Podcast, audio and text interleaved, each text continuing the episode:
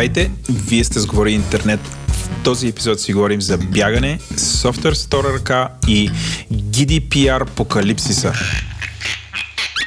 Говори интернет достига до вас благодарение на SBTech. Тази седмица новината от тях е, че предоставят велосипеди на служителите си. Всеки, който работи в офиса в София, може да ползва фирмено колело като еко начин на транспорт. Ако ви е интересно, вижте sbtech.com careers за отворени позиции и начини да стигате до техния офис лесно с колело. SiteGround подкрепя Говори Интернет. Също така, SiteGround си търсят бранд менеджер вече втора седмица и аз не знам как не са си намерили до сега. Ако имате опит в маркетирането на компания, мисля, че това е вашето място. Най-интересно е, че като говоря с приятели в офиса в SiteGround, те не работят в петък следоват и всички си тръгват някъде към 3 или по-рано. И това с деня на майстора е фирмена политика. Представете ли си? За повече информация вижте обявите за работа на jobs.siteground.bg. Този подкаст достига до вас благодарение на Digimark. Digimark е симпатична компания за разработка на мобилен софтуер. Изключително горди са от специфичния си процес за реализация на проекти, който почва от консултация и завършва с маркетиране на готовия продукт. Digimark са първите богове на шоуто, което е супер показателно за това, че са яка и напредничава компания, защото рекламират в подкасти. Може да научите повече за тях на digimark.co. Пише с C. Здравейте, вие сте с Говори Интернет, един вечерен подкаст. Аз съм Владо и с мен е Еленко. Здравейте. Абе, мен, ти, ти как се чувстваш? Как си? Жив ли си? Скапан съм. Скапан си. М. Мисля, че това е супер силно начало за подкаста. Някакви хора в момента са в някакви фитнеси и такива. Скачат, сега се мотивирам. Да, имат нужда от енергия. И енер... Ен- Еленко е Йорито на подкаста. Ами да, съм много добре. Скапан си? Не, аз те видях преди малко, беше си добре. Забрави си бирата в колата, между другото. Сега е... Тя е за тебе. Благодаря ти. Имам две ариани, аз наистина не съм сигурен как, какво ще правя с тази мега луксозна бира. а, да, с Еленко си видяхме преди един час. Прекарахме два часа заедно. Беше вълнуващо. Да, с... Казаха, че сме добра двойка. Да, да, ние сме Power много couple. добра двойка. Като Мелани и Тръмп. Да, той така е, така е. Аз съм, аз съм красивия, Еленко е умния. А, Аз съм Мелания. Меланията, да, ти си Меланията. Аз. Защото имам такава коса, нали така? М. Да. Какво прави котката? Кутката няма в тази стая, която е нетипично за нея. Аз си я представям вързана Кори. в туалетната с такъв гагъл в устата. Не. Не може ли вързани кръчета за да не тича? Не. Не, ти не си такъв човек. Добре. Ам... Еленко, темата на броя, мега изненадващо за тебе, всъщност е... Защото наистина, наистина шегата е Чакай да страна, питам ама тя- нашия продуцент. А, питай. Кой е нашия продуцент? Владо? Каква е темата на броя? Господин Еленко, темата на броя е организиране на спортни събития. А Еленко, пробвай да познаеш кой е госта на този брой. Може би съм аз. Точно така. Гост на броя ще е Еленко. Първото ти гост ли е такова, в което аз, аз ще те интервюрам? Май да. Да, става много... Значи искам да кажа, че в зората на боговете имаше едни, дето а, едно от най-чизи темите, които кринжих супер много, като видях. Един каже, interview me и пуска, и то това стана вайрал сред боговете, когато се линкваха един друг и пуска interview me така тема и хората пишеха коментари за въпроси и той отговаряше. Но за да не е толкова чизи, Така. Да, а, правихме голямо събитие. А, спортен клуб Бегачи Моя милост. А, тази неделя, като затворихме част от София и се стартира от Александър Невски и беше полумаратон. И с това се занимавах последните 9 месеца, among other things. А, и ще споделим с Владо не толкова за това събитие, колкото за това какво е да прави спортни събития, ако се интересуват изобщо от тази дълбочинна тема. Да. Меко казано, ще си поговорим по темата така около един час. Което вярвам ще бъде интересно за всеки, кой, независимо дали ще организира събитие или няма, би- било то спортно или какво ли не, но мисля, че ще е много интересно, защото рядко има някой, който е толкова добър в организирането на събития, който пък също време желая да споделя толкова, така че мисля, че Еленко ще бъде доста Къде добър. знаеш, че желая? Еми, е, изглеждаш ми да желаеш някакси. Я, я, Напирам. покажи- Такова желание. Имах вестет интерес до Владо. Моля те, този брой трябва да е за това. Знаеш ме. да. А, да. Да, Еленко кипи от желание да разкаже. Аз се постарая да не му задавам никакви чизи въпроси. Все пак съм себе си, не мога да гарантирам за това. А, няколко такива а, няколко сервизни съобщения. Генерален спонсор на подкаста е SBTech, а, партньор на живите записи. Това не е от тях, това е от мъртвите. Тоест, не сме селенко заедно, но тук мога да усетя така желанието му да споделя и погледа в очите му. А, партньор на живите ни записи, обаче като имаме живи записи, което ще се случва поне веднъж на месец, е а, компанията Receipt Bank, а, която която създава софтуер, който решава голяма част от проблемите между бизнеса и счетоводството. Имат супер яка култура между супер як офис, който бяха така добри да се навият, да модифицират специално за мега специалните уникални нужди на Говори Интернет. А, в този офис, между другото, събират цветът на руби програмирането в България. Такова събират го там е такива цветя. Рубини. Рубини. Рубин до рубина. Рубин Седят и да, е такива програмират. А, да, скоро, скоро ще избухнем пак с епизод от офиса, а, където новината е, че са ни измислили падар, който да седи и да ни варди. Някакси да не тръгнем селенко по рубините. А, също така искаме да благодарим на нашите патрони и ментори от SiteGround, Digimark, Oracle, Tiki, а, както и 84-те ни физически патрона. А, не знам, те искат им патрондаж. Това са хора, които... Електората. Е, не, електората. Тая дума не ми са- харесва, да. Ужасно е. да. Ба как измисли, как се стигна? Виж как хубаво си говорих ти изкочи това електората. Еленко такъв, аз такъв съм супер щастлив, тичам в някаква зелена полянка и от някъде Еленко такъв се и бррр, ме подсича. Но да, 84 патрона, това са хора, които ни даряват личните си средства, не всичките, част от тях, а, и ни подкрепят за да продължаваме да правим този подкаст, а, да си покриваме, не просто да си покриваме разходите, ами да имаме пари да инвестираме в цялата необходима техника, нещо, което между другото ние правим. И ние сме им изключително благодарни. Ако искате ако искате да помагате този подкаст да стане по-добър, може да отидете на нашия сайт, който е govori-internet.com. Там е един огромен бутон, който се казва Patreon. Натискате го, харесвате си с колко пари бихте желали да дарявате на месечна база и от следващия месец това ще е факт и ние ще ви бъдем вечно благодарни. Нали така, Ленко? Да. Еленко ще е супер благодарен. Аз съм мега благодарен. Всички да, такова ще е благодарност, благодарност. Ще ви вкараме в един чат, а, който напоследък има повече И- варгал. И после ще ви уволнят, защото да, защото ще ви не изпадне продуктивността, защото стоите в чата, където има варгал, има и много знание. Нали, ня- някакси нещо като малката тайна българска Википедия среща Твитър, нещо такова е. Та, да, супер. Ма Твитър от преди 10 години, защото тогава бил хубавия Твитър, сега, сега бил се извратил. А, няколко бързи анонси обратна връзка. Общо взето, Еленко, били сме направили с тебе един хубав и балансиран епизод, в който не сме се хванали за гушите, въпреки че е имало заряд. Коментирай това. А, Според мен е, трябва да основният проблем, който трябва да решим е Джони Айв най-влиятелният или не. Това, да, това стана сериозен разговор с, а, с няколко от нашите патрони. Възникна спор всъщност какво значи, как мерим влиятелността, Кой е по-по-най?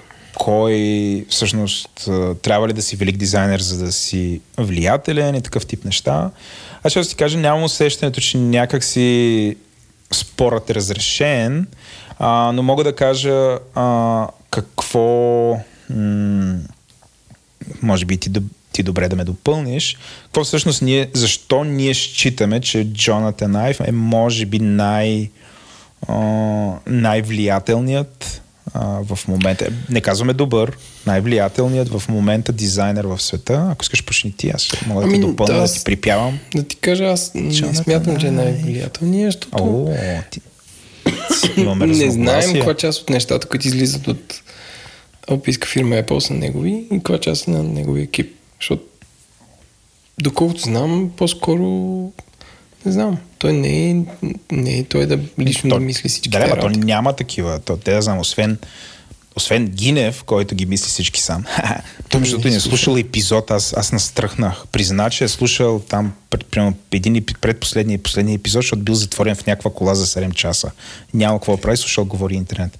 Но те, добре, връщаме се. One Man шоутата всъщност са малко, т.е. А, нали, ти като произвеждаш толкова много индустриален дизайн, някакси никой не очаква, че го правиш сам. Въпреки това ти координираш, налагаш определен стил, такъв тип неща. То уникален това, че прави хардвер и софтуер, или поне неговия, неговия екип.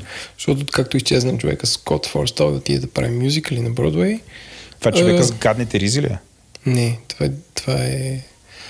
Оф, Еди Кю се казва, човека с гадните ризи. А Скот Форстал е доста стайлиш. Дясната ръка на Стив Джобс, ма като почина го разкараха. А, защото, се, защото се е бил с, защото се е търкал с Джони Айв. И Джони Айв от тогава прави юзер интерфейси и самия дизайн на... Да, Скот Форстал е той е с крипи усмивката и крипи погледа. Да. И кофти ризите. Не. Ще ти пратя, пращам ти снимка. Значи хора, гугълте Скот Форстал. Добре, но аз ще ти пратя на тебе специално специално да видиш тук в нашия палав чат, дето сме имаме с тебе, видиш Форстал а, не, няма да стане точно толкова просто, защото той се опитва да ти прати. Доста малумно. Но, е, сега ще ти я прати пак. Извинявай. Бам. Виж, Скот Форел става с най-грозната риза на света. Аз това никой не би го облякал. Хора, това е сива риза с бели, черни раенци с различен размер. Не, супер странна и тя е някаква дълга. Той човек не се е загащил. Ама те там не се загащат. Е някакъв дрес код. И Еди не се загаща. Да, добре, признай, че тази риза е, как се каже, он е издател на, на, на, на егоист от едно време. Той беше най скандален Да, това е Мартин Захария Фреди Риза. Да, Мартин Захариев, ако ни слуша, човек абсолютно си бил визионер едно време. Скот Форстал те имитира, може да си горд с това. Но може да се срамуваш, защото беше депутат от БСП, но това е друга тема. А, връщаме се обратно към Джонатан Айв така той а, прави е, софтуер и хардвер, което е уникално, така ли? Няма и такива. архитектура. Ами, не, мама, на малци не им се отдава. Да. Mm-hmm. Anyway, едва ли хората ги интересува това. Ам... А какво да минем към новината на седмицата? Добре, да минем към новината на седмицата. Желенко, имаш ли някакви са твоите, твоите три парчета тази така, седмица? Всички ми от седмица мина под надслова на Google I.O., както както коментирахме. Но друго нещо интересно е чисто търговски елемент на това нещо. Там, тето звънеше на да си резервира а, как се казва? Час за фризьор. Тъй, тъй. Обаче приятел на шоуто Бендикт Еванс линкна към статия, където Microsoft предлагат, ако искаш да си купиш Custom Voice за апликейшена, т.е. те имат AI, което ти продава Branded Voice. Това не е супер яко? Че, че я пак, пак да го схвана. По-бавно, като за мене. Като сток снимка, обаче А-а-а. глас. Който му казваш, кажи нещо. И има компютърно генериран глас, който ти можеш да го използваш за твоето приложение. Смятам докъде стигна този пазар. Тоест толкова много voice интерфейси има, че Microsoft продават custom voice. Аз знам какво се опитваш да ми кажеш с това. Я кажи на нашите слушатели, защото значи, аз явно не мога да обясня. Да правим така бележките на шоуто с патроните. Не, не, не, това сме си го говорили многократно, но да видим колко струва може да си купим. Според струва 1000 долари, не може да си го купим, да, да видим. Как бе, да има някаква кирливо ап. Цъкам на Get Started, Владо. Speech to text, т.е. ние търсиме text to speech. Така.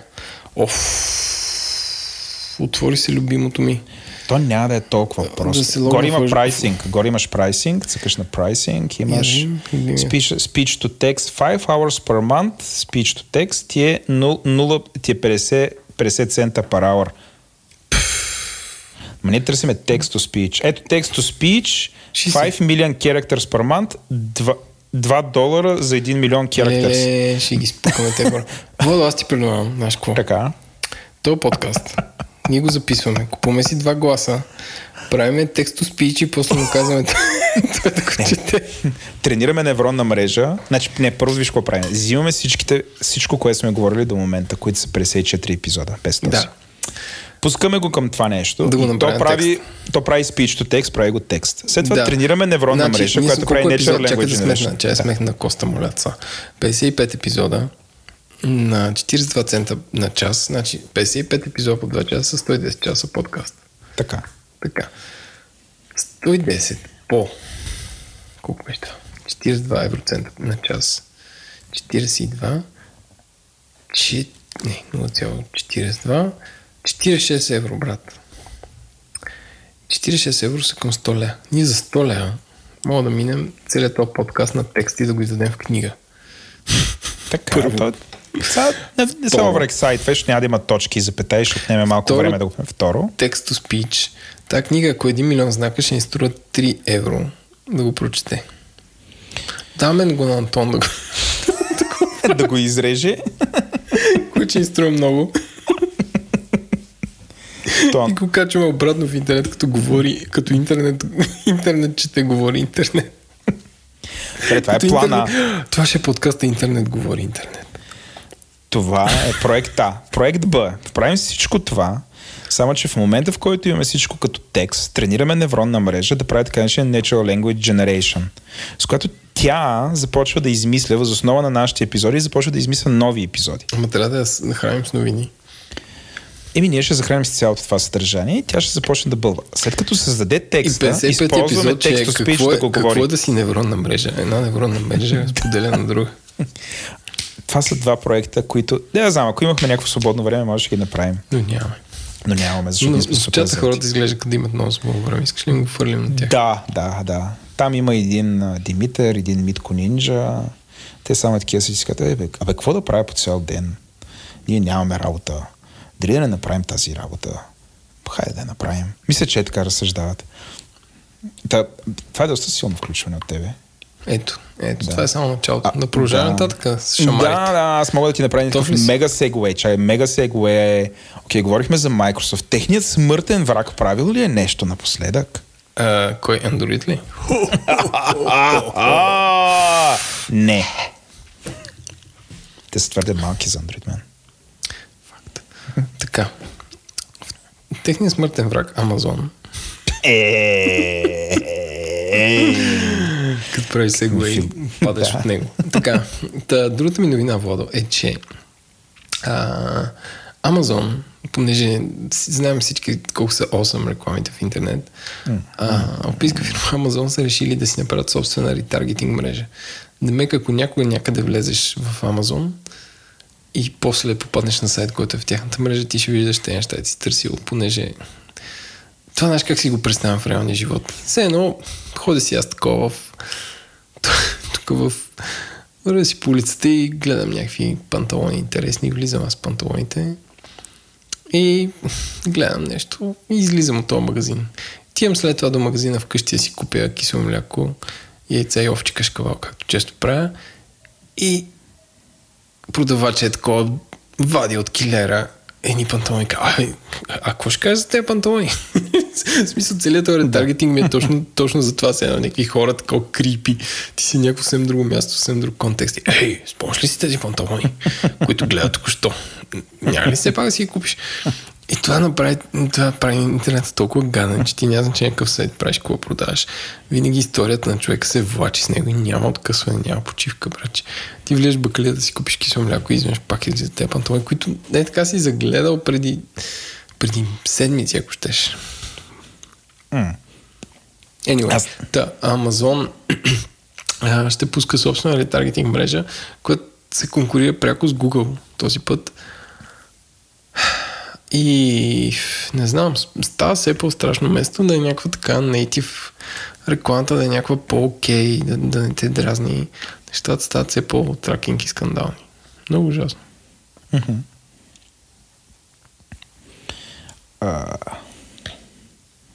После една от моите новини е свързана с това, ама ще изчакам.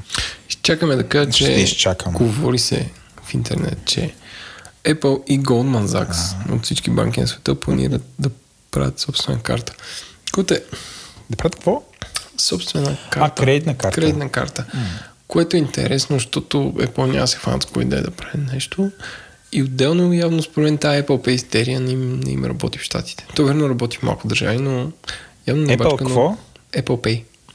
А, има и такова нещо. Има и такова нещо, да, където е, ти мога платиш с iWatch, така като го докоснеш до терминала, вместо безконтактна карта. Ага.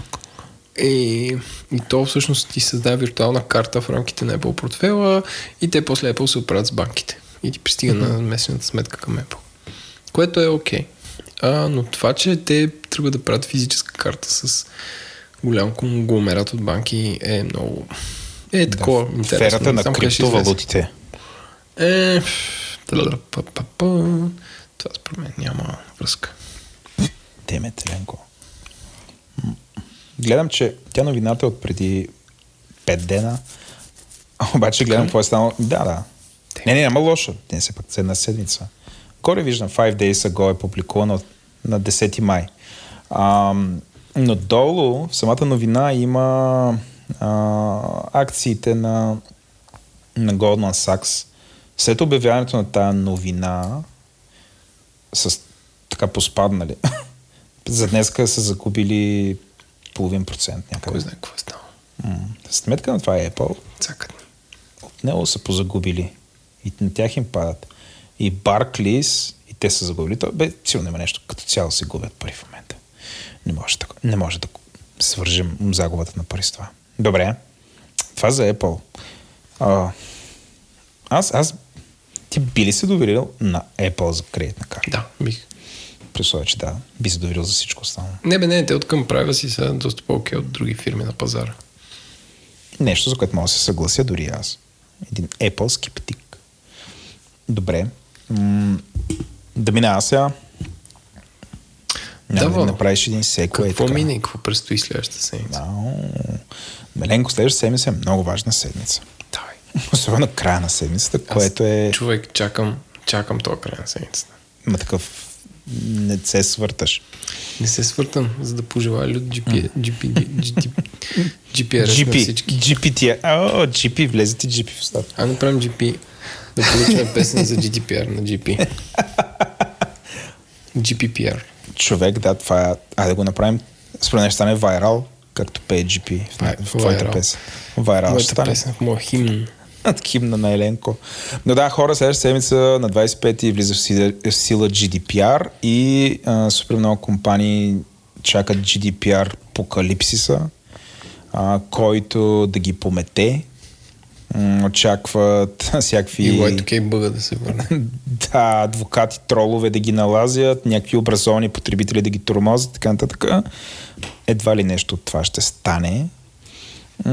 Но да, в сила влиза GDPR, което е нали, нашия призив на мен и на Еленко. Той Еленко научава за него точно, точно в този момент, но ако не е съгласен, има право да опт-аутне, което между другото е нарушение на GDPR. Но а, ние призоваваме да четете повече с какво се съгласяват, защото сега ще изкочат един тон неща, които компаниите ще започнат да декларират какво всъщност правят с вашите данни, как, ви, как следят, какво се събира, как се търгува и така нататък.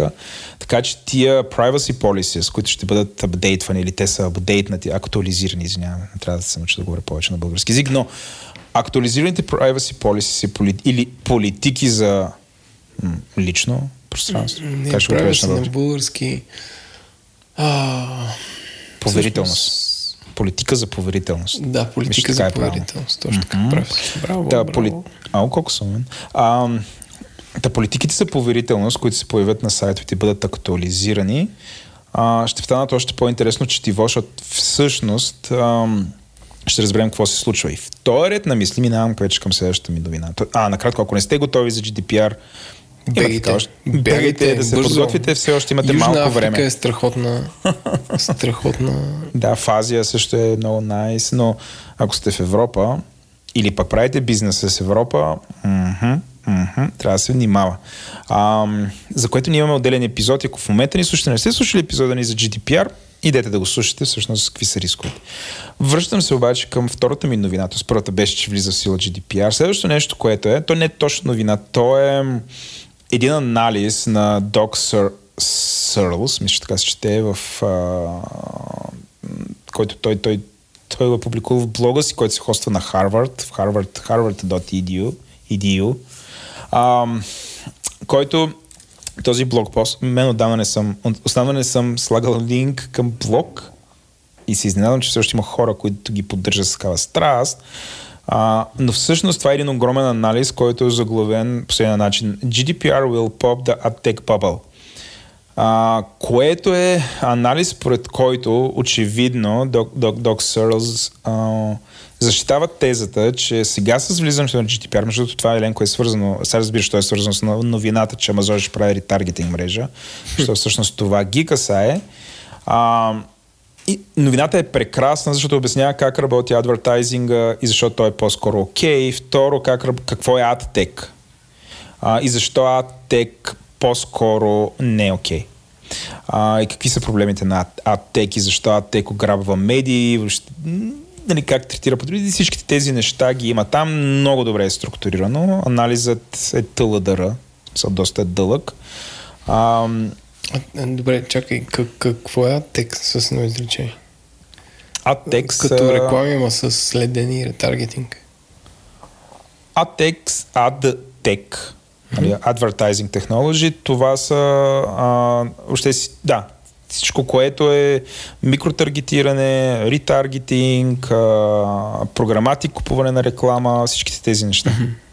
Въобще компаниите, които чрез някаква технология дисръпват реклама, рекламния пазар, които не са едно или две такива компании. А, но да, разгледайте го, много интересен анализ. Е, може да се съгласите, може да не се съгласите, няма значение, но ако подходите емпатично към това, което този човек казва, най-малко ще разберете неговите доводи, неговата гледна точка, защото GDPR по принцип е, чуд... нали, влизането в GDPR е чудесен момент, всъщност да се замислим за това как функционират и индустрии. Подобна регулация всъщност добре или зле е за тях. А, смяташ ли, че трябва да има регулация за тек? Не знам. Ами,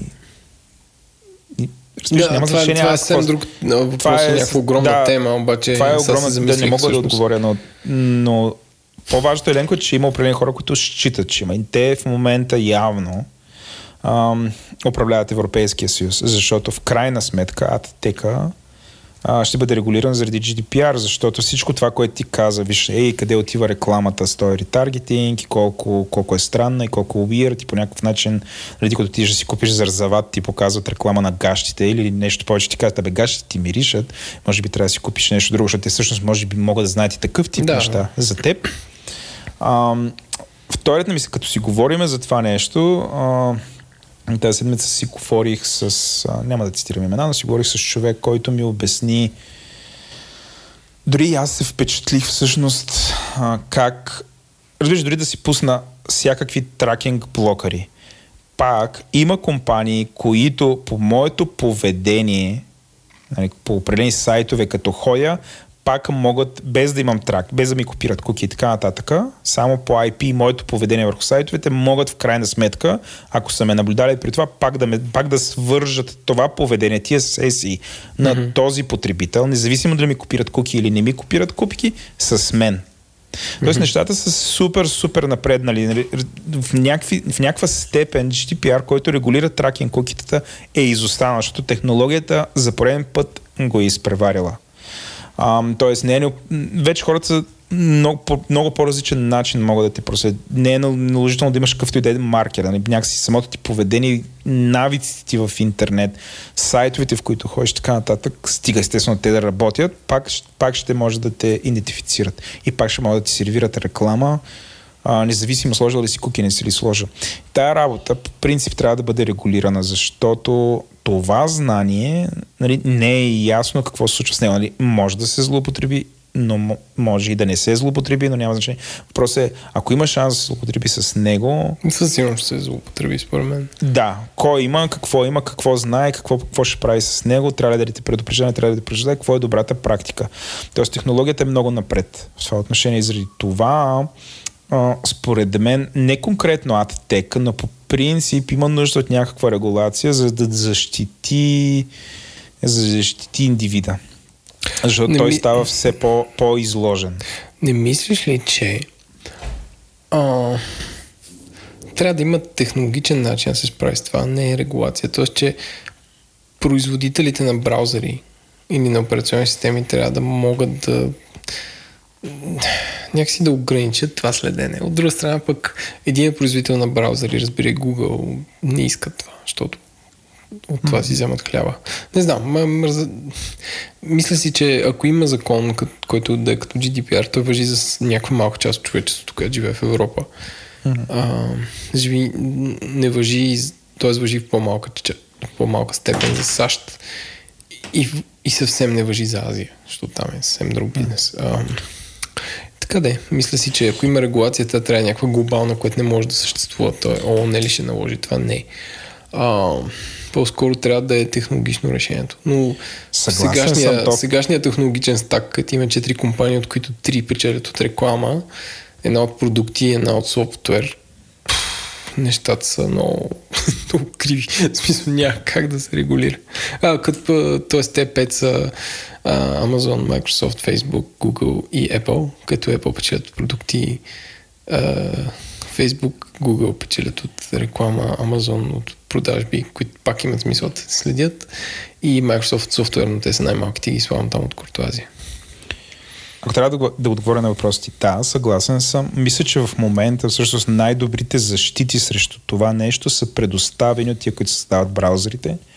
Ам, мисля, че Apple всъщност тук отново са сред отличниците, защото мисля, че техния браузър има една от най-добрите защити срещу куки тракинг. Да, да, те, те бяха а, първите, дето не приемаха, ако ти си на сайт А, да, да не поема куките да. от сайт С. Да, не приемаха third party. И по принцип Apple са до, някакси бидейки не това бизнес модела им, те могат да си го позволят. Google, Far, на Google, uh, Chrome, най-популярен, не мисля, че Chrome е най-популярният браузър в момента. Да. By far. Uh, все пак имат инкогнито мод вътре. Um, нали, който те защитава по някакъв начин. Те Safari имат, но то не е... Според не е до инкогнито мод. Въпросът е какво правиш, когато е дефолт мода, защото според мен по-малко от 1% пускат а, инкогнито. По принцип... За сесии. Нали, за... Сещаш се този браузър Brave, за който ти бях говорил? Да. Нали, той, в, той има в, в момента, в който го пуснеш, ти имаш, а, освен че имаш адблокър, ти имаш и тракер блокър. В момента си го пуснах на моя компютър, той на, като отвориш нов таб, той ти показва, дава ти една статистика, всъщност от какво те е защитил. И той идва, значи първото, тук за няколкото, за месец мисля, че съм го ползвал, макар че нали, аз основно не браузвам на този компютър, на който съм. Той ми, ми е блокирал 6089 тракера, а, блокирал 4483 реклами, апгрейднал е а, 1913 сайта ги е апгрейднал към HTTPS. Т.е. има един, една приставка, която аз като заредя сайта, той проверя дали този сайт има HTTP или HTTPS и ако има HTTPS, прекарва трафика през HTTPS. За тези, които не знаете, това е криптиран начин си комуникирам с сайта. И счита, че ми е спестил 9 минути, защото е се заредил по-бързо, ако е трябвало да зарежда някакво. Това не е важно, но всъщност този браузър, в момента в който го сложиш, имаш всичко това инсталирано. И това е някакъв тренд. Аз виждам, че браузърите започнаха и все повече ще акцентират върху това, защото явно има търсене в тая посока и потребителите стават все по-заинтересовани. Тия скандали, които отразявахме с теб около Фейсбук и неговите драми, въобще това Марк Закърбърка как излезе, но в крайна сметка по-скоро спечели от защитата, изслушването му пред Американския конгрес. Въобще цялата тая работа, нали, това е някакъв тренд и към това има интерес. И има браузъри, които го, предста... нали, го предоставят. Да, има компании, които не има в техния интерес, но това нали, те рискуват, ако не влязат в този тренд и не гарантират и не дадат тази възможност на потребителите, които желаят това да, нали, потребителя желая това нещо, ти не му отговориш, има шанс Chrome да се превърне в нови интернет експлорър малък, но има. Нали, ако не mm-hmm. слушат тенденциозно някакъв тренд. Ако потребителите в момента най-важното им е нали, тяхната, техните лични данни, компаниите трябва да отговорят. Ако не отговорят, нали, той пазар обикновено е безкомпромисен за това нещо. М- тоест, връщаме се на новината за GDPR. А, всъщност това е чудесен повод все повече и повече ние да се образоваме А, някакси ние с теб, а, като сме го засягали, ние по-скоро сме го засягали като хора, които трябва да го приложат, дали включая на мен ми се налага, нали, нашата компания полага доста усилия, нали, правим пайплайни, модифицираме продукти, какво ли не, и много хора нали, по-скоро го гледат като някакво наказание. А, чувал съм всякакви неща от вида на ако това се беше случило примерно 97 или знаехме, голяма част от европейците нямаше да искат а, да влязат в Европейския съюз или примерно ако това беше преди Брекзит ясно, mm-hmm. сигурно при Брекзит 90% ще да гласуват. И такъв тип неща, т.е. гледаме го като някаква форма нали, има някаква форма на тежест. Но всъщност това е нещо, което е много важно и чудесен момент да се стартира разговора на тази тема. Хората да, ще започнат да се образоват все повече и повече, нали, като им скачат тия съобщения, може би ще обърнат внимание всъщност на какво по дяволите се съгласяват и окей ли се съгласят и да се дадат сметка всъщност това, с което се съгласяват, струва ли си. Нали, защото има ситуации, в които не си струва да се съгласиш да бъдеш толкова следен и да бъдеш всъщност да се търгува с теб. И така, това ми е едната, нали, това ми е втората новина. И сега ще мина. Третата е тя от, а, а, от раздела а, Любопитно. за блек, блек, блекмирареенето.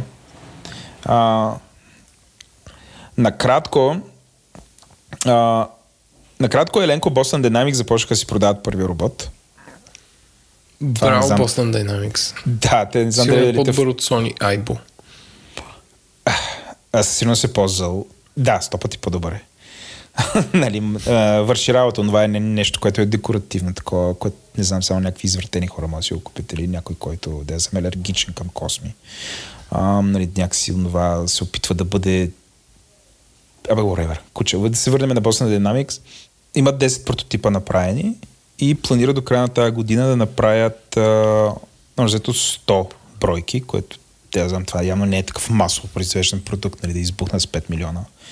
Ам, това, което е интересно е, че а, окей, първо не знаете колко т.е. не са казали колко ще струва, което да знам. Мене и тебе това супер много ни интересува, защото да знам, на нас мечтата не е да си купим такъв робот. И да си го возя в кабриолета. А, така. Или може би да заменим кабриолета с това, а, но някакси започнали са да обясняват кой, на кой това, този робот би бил полезен. И, това, което са решили, т.е. нишите, към които са, са, са, са решили да се насочите е охранителна дейност, т.е. ако имате някакъв голям имот, това ще патрулира и ще наблюдава за кръци. Което ще, взето покрива Black вариант, Mirror. Българския вариант трябва да псува. Ей, бе, раз! Бего тук е! Бего тук е! И, и, и защото не знам сега ще го въоръжат ли, едва ли ще го въоръжат. Но общо заето това общо, общо взето покрива оня сценарий в Black, Black Mirror епизода от последния сезон, който гледахме, защото според мен и там бяха такива патру, патрулиращи и бяха въоръжени с ножове. Сега тук едва ли ще бъдат въоръжени въобще, но по-скоро ще надават вой. Виждам такова, да, бега тук. И ще ли шала или ще ги преследва. Но да, това е едното. Другото, което е в такива компании, които строят, ще им помага да мъкне някакви неща а, на построежите, което също е чаровно. А, и евентуално след това счита, че ако там се справиш, за такива модели, които да бъдат продавани и да ти стоят в къщата и там нещо да ти помагат, което Нали, не е ясно какво, но са казали, че всъщност, зависимост за какво си го купиш, робота ще дойде само с специфичен софтуер, да е по-трениран за точно тая конкретна работа, разбираш? Тоест, ти можеш да си го купиш, примерно за охрана, но ако искаш да ти носи нещо вкъщи, ще трябва да явно си... Или да си купиш допълнително софтуер. Аз ти кажа, стане като WordPress. Ще трябва да си купуваш про плагини. При плагини, да. Но гледаме тук този черен робот. Как статията е доста, доста интересна в синете, може да я чекнете, защото пазете се, като отворите, има някакво автоматично видео, в смисъл тия хора не знам коя ера са, но автоматични видеа тръгват, иначе статията е читава. Това са, това са моите три новини. Предлагам ти да минем към експлейнера на Бойчев. Хайде! Експлейнерът на Бойчев. Здравейте, здравейте, вие сте с експлейнера на Бойчев и господин Николай. Здравейте от мен. Днес сме се събрали за пореден път да поговорим за обществено наболява тема. М- отново автомобили, нали така, Бойчев? Да, за съжаление и този път няма да говорим за обществено наболели теми като здравеопазването, защото се чувстваме некомпетентни. Обаче през уикенда с господин Николай м- дискутирахме в свободно си време, когато не се занимаваме с а, говори интернет. Дали господин Николай не може да вземе един електрически автомобил и да отиде с него до град Благоевград? Че ни разкажеш повече. Идеята беше следната. Тъй като тази популярна а, услуга Spark в момента набира все повече популярност в София, реших, че имам нужда от автомобил през уикенда, за да стигна от София до Благоевград. Тъй като личният ми автомобил не беше на разположение, реших да използвам електрически автомобил. Да, обаче разстоянието от София до Благоевград е 109 км, мисля, че така дава Apple Maps. Освен това, ти все пак като водещ интерпренюър а, си бил воден от мисълта да похарчиш а, близко до нулата за бензин. Това не беше чак толкова водещ мотив в случая, но определено а, няма как да, да, не, да не го пренебрегна. т.е. да го пренебрегна, защото наистина разхода за електричество е почти нулев. Тоест... Добрия, добрия, добрия менеджер, ентрепреньор винаги, винаги се умилява, винаги се умилява до сълзи, когато види а, много висок марш на, на, на, на, на, на, на доходност от а, направените усилия. Определено, определено ме блазнете, мисля, че отида от София до Благоевград за 3 лева. А, като закарам с мен и още 4 човека, нали? А, да. Но изключвам, всъщност, изключвам найма да. на автомобила. Да. Е, найма на автомобила, да, той всъщност в случая да, щеше да бъде сравним с а, найма на друг автомобил. Не, всъщност нямаше да се получи интерпренерската сметка, защото като калкулираш грубо 57 лева такса за ден, макар че уикенд е май по-ефтино. 49 пак, лева. Да, така, че щеше да ти се вържи някъде на около 60 кинта, което малко по-скъпо, отколкото отидеш с а, двигател вътрешно горене до Благоевград. Но не това те спря. Но не това те спря, нали? Не това ме спря, да.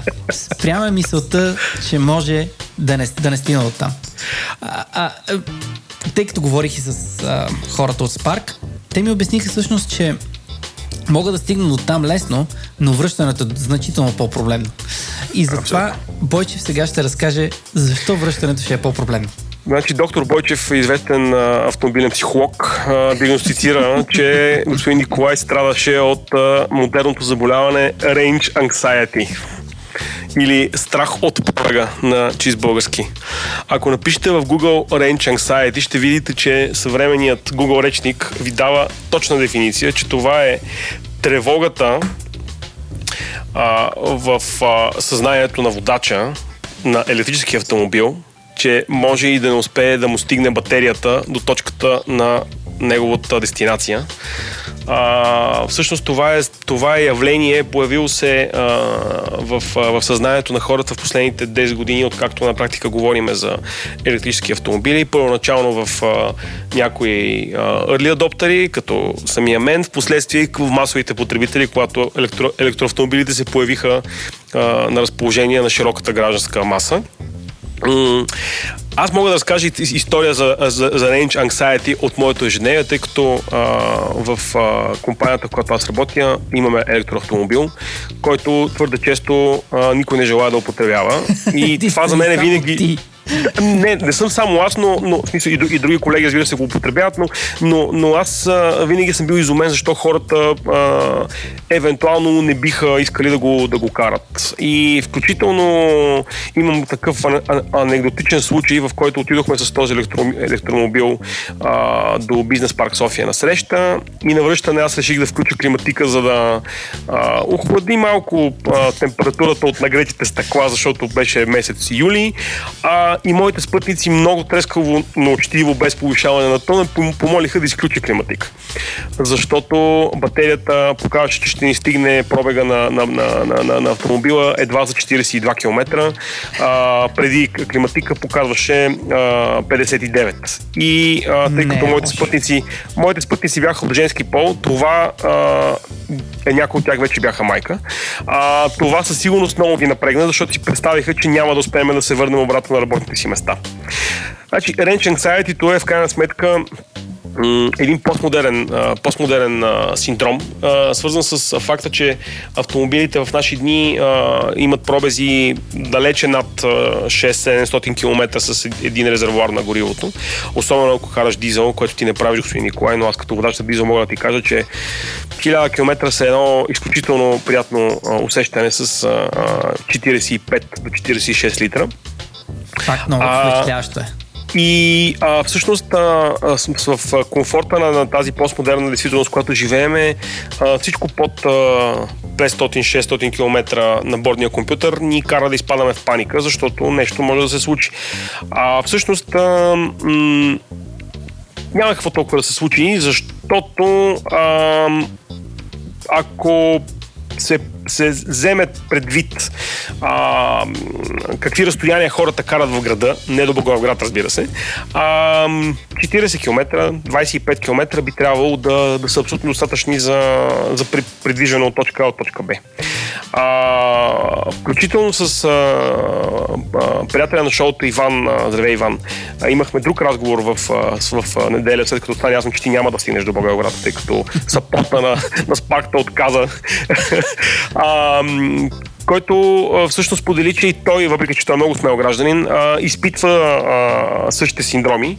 А, и той сподели, че при него тази, тази симптоматика се случва заради а, фактора iPhone а, когато на iPhone ти пише 40%, може би ти остават не повече от час батерия, 3, може би, не знам, зависи от колко памет имаш, колкото съм чувал. А, а, всъщност, не, не би трябвало да, да, да е толкова страшно. А, като вземете предвид, че според статистиката а, европейските, европейските, в големите европейски градове, включително а, Париж, Лондон, а, Рим, а, какво става за клета майка София. А, дневният, дневните, среднодневните а, трасета на, на гражданите а, рядко надминават 20-25 км. Тук... И всъщност, ако една батерия ти показва, че има пробег 45-60 км или 25 км, то това не е край на света, защото това означава, че ти можеш да се върнеш до точка на зареждане, до, до някакъв контакт, какъвто и да е той. Тук съм абсолютно съгласен с едно условие обаче. Mm. Това е в града. града. Драмата настъпва, когато трябва да излезеш извън града. Тогава става страшно за извънградското шофиране съвременната автомобилна психология все още не е постулирала диагноза, но аз би го нарекал reality denial. По принцип, забравих да спомена преди малко, да. но нещо, което истински ме отказа, защото ще си направя експеримента, да. е това, че трябва да карам бавно.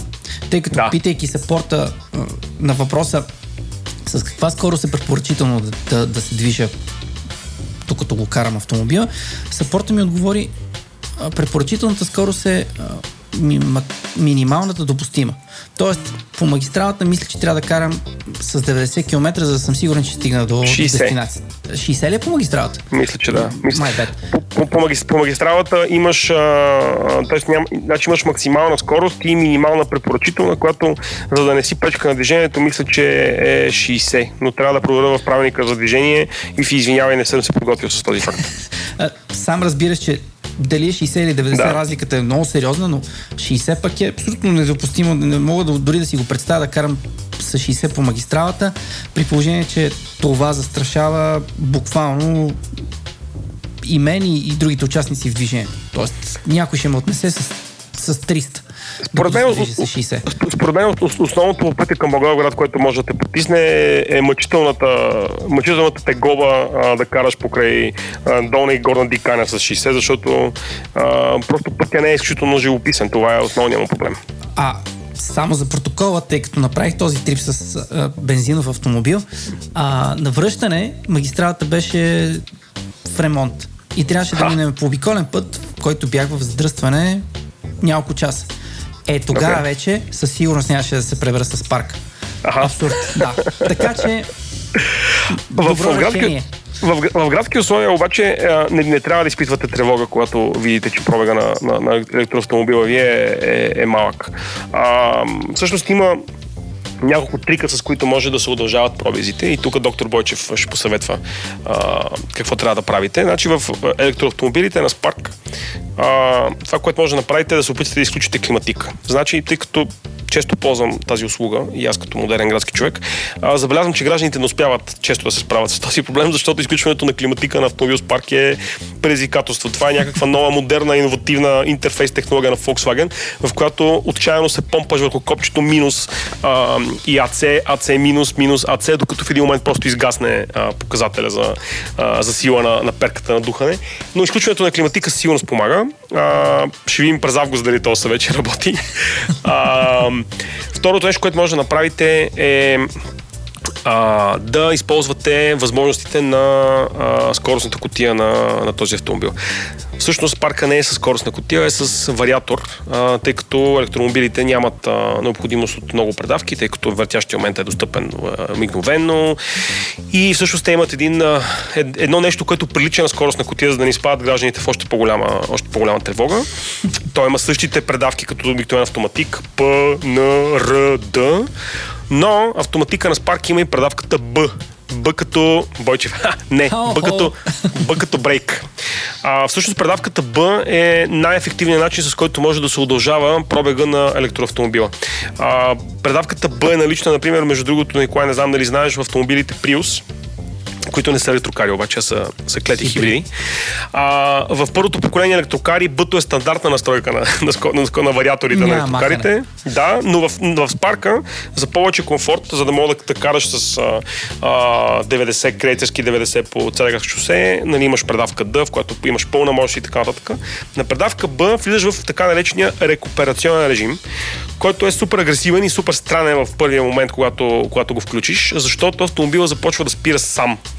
А, всъщност, използването на предавката B а, означава да спрете да използвате педала, а, педала B, педала брейк. Тоест, а, авто, а, а, започва, при каране на B, това, което трябва да, да, да следва водача е да плавно да регулира с педала на гъста силата на тягата, която му е необходима за да се придвижва и когато си махнеш тотално педала от, кръка от педала на гъста, автомобилът спира сам и то доста, доста, доста, доста рязко. И ако плавно отпускаш гъста, тогава спира се едно натискаш леко спирачката. Много е странно, повярвай ми, в първи момент е супер а, объркващо, но е, в момента... да караш на ръчна. Ами, все едно да караш с непрекъснато натисната спирачка, все едно си току-що взел шоска книжка и много те е страх още да газ.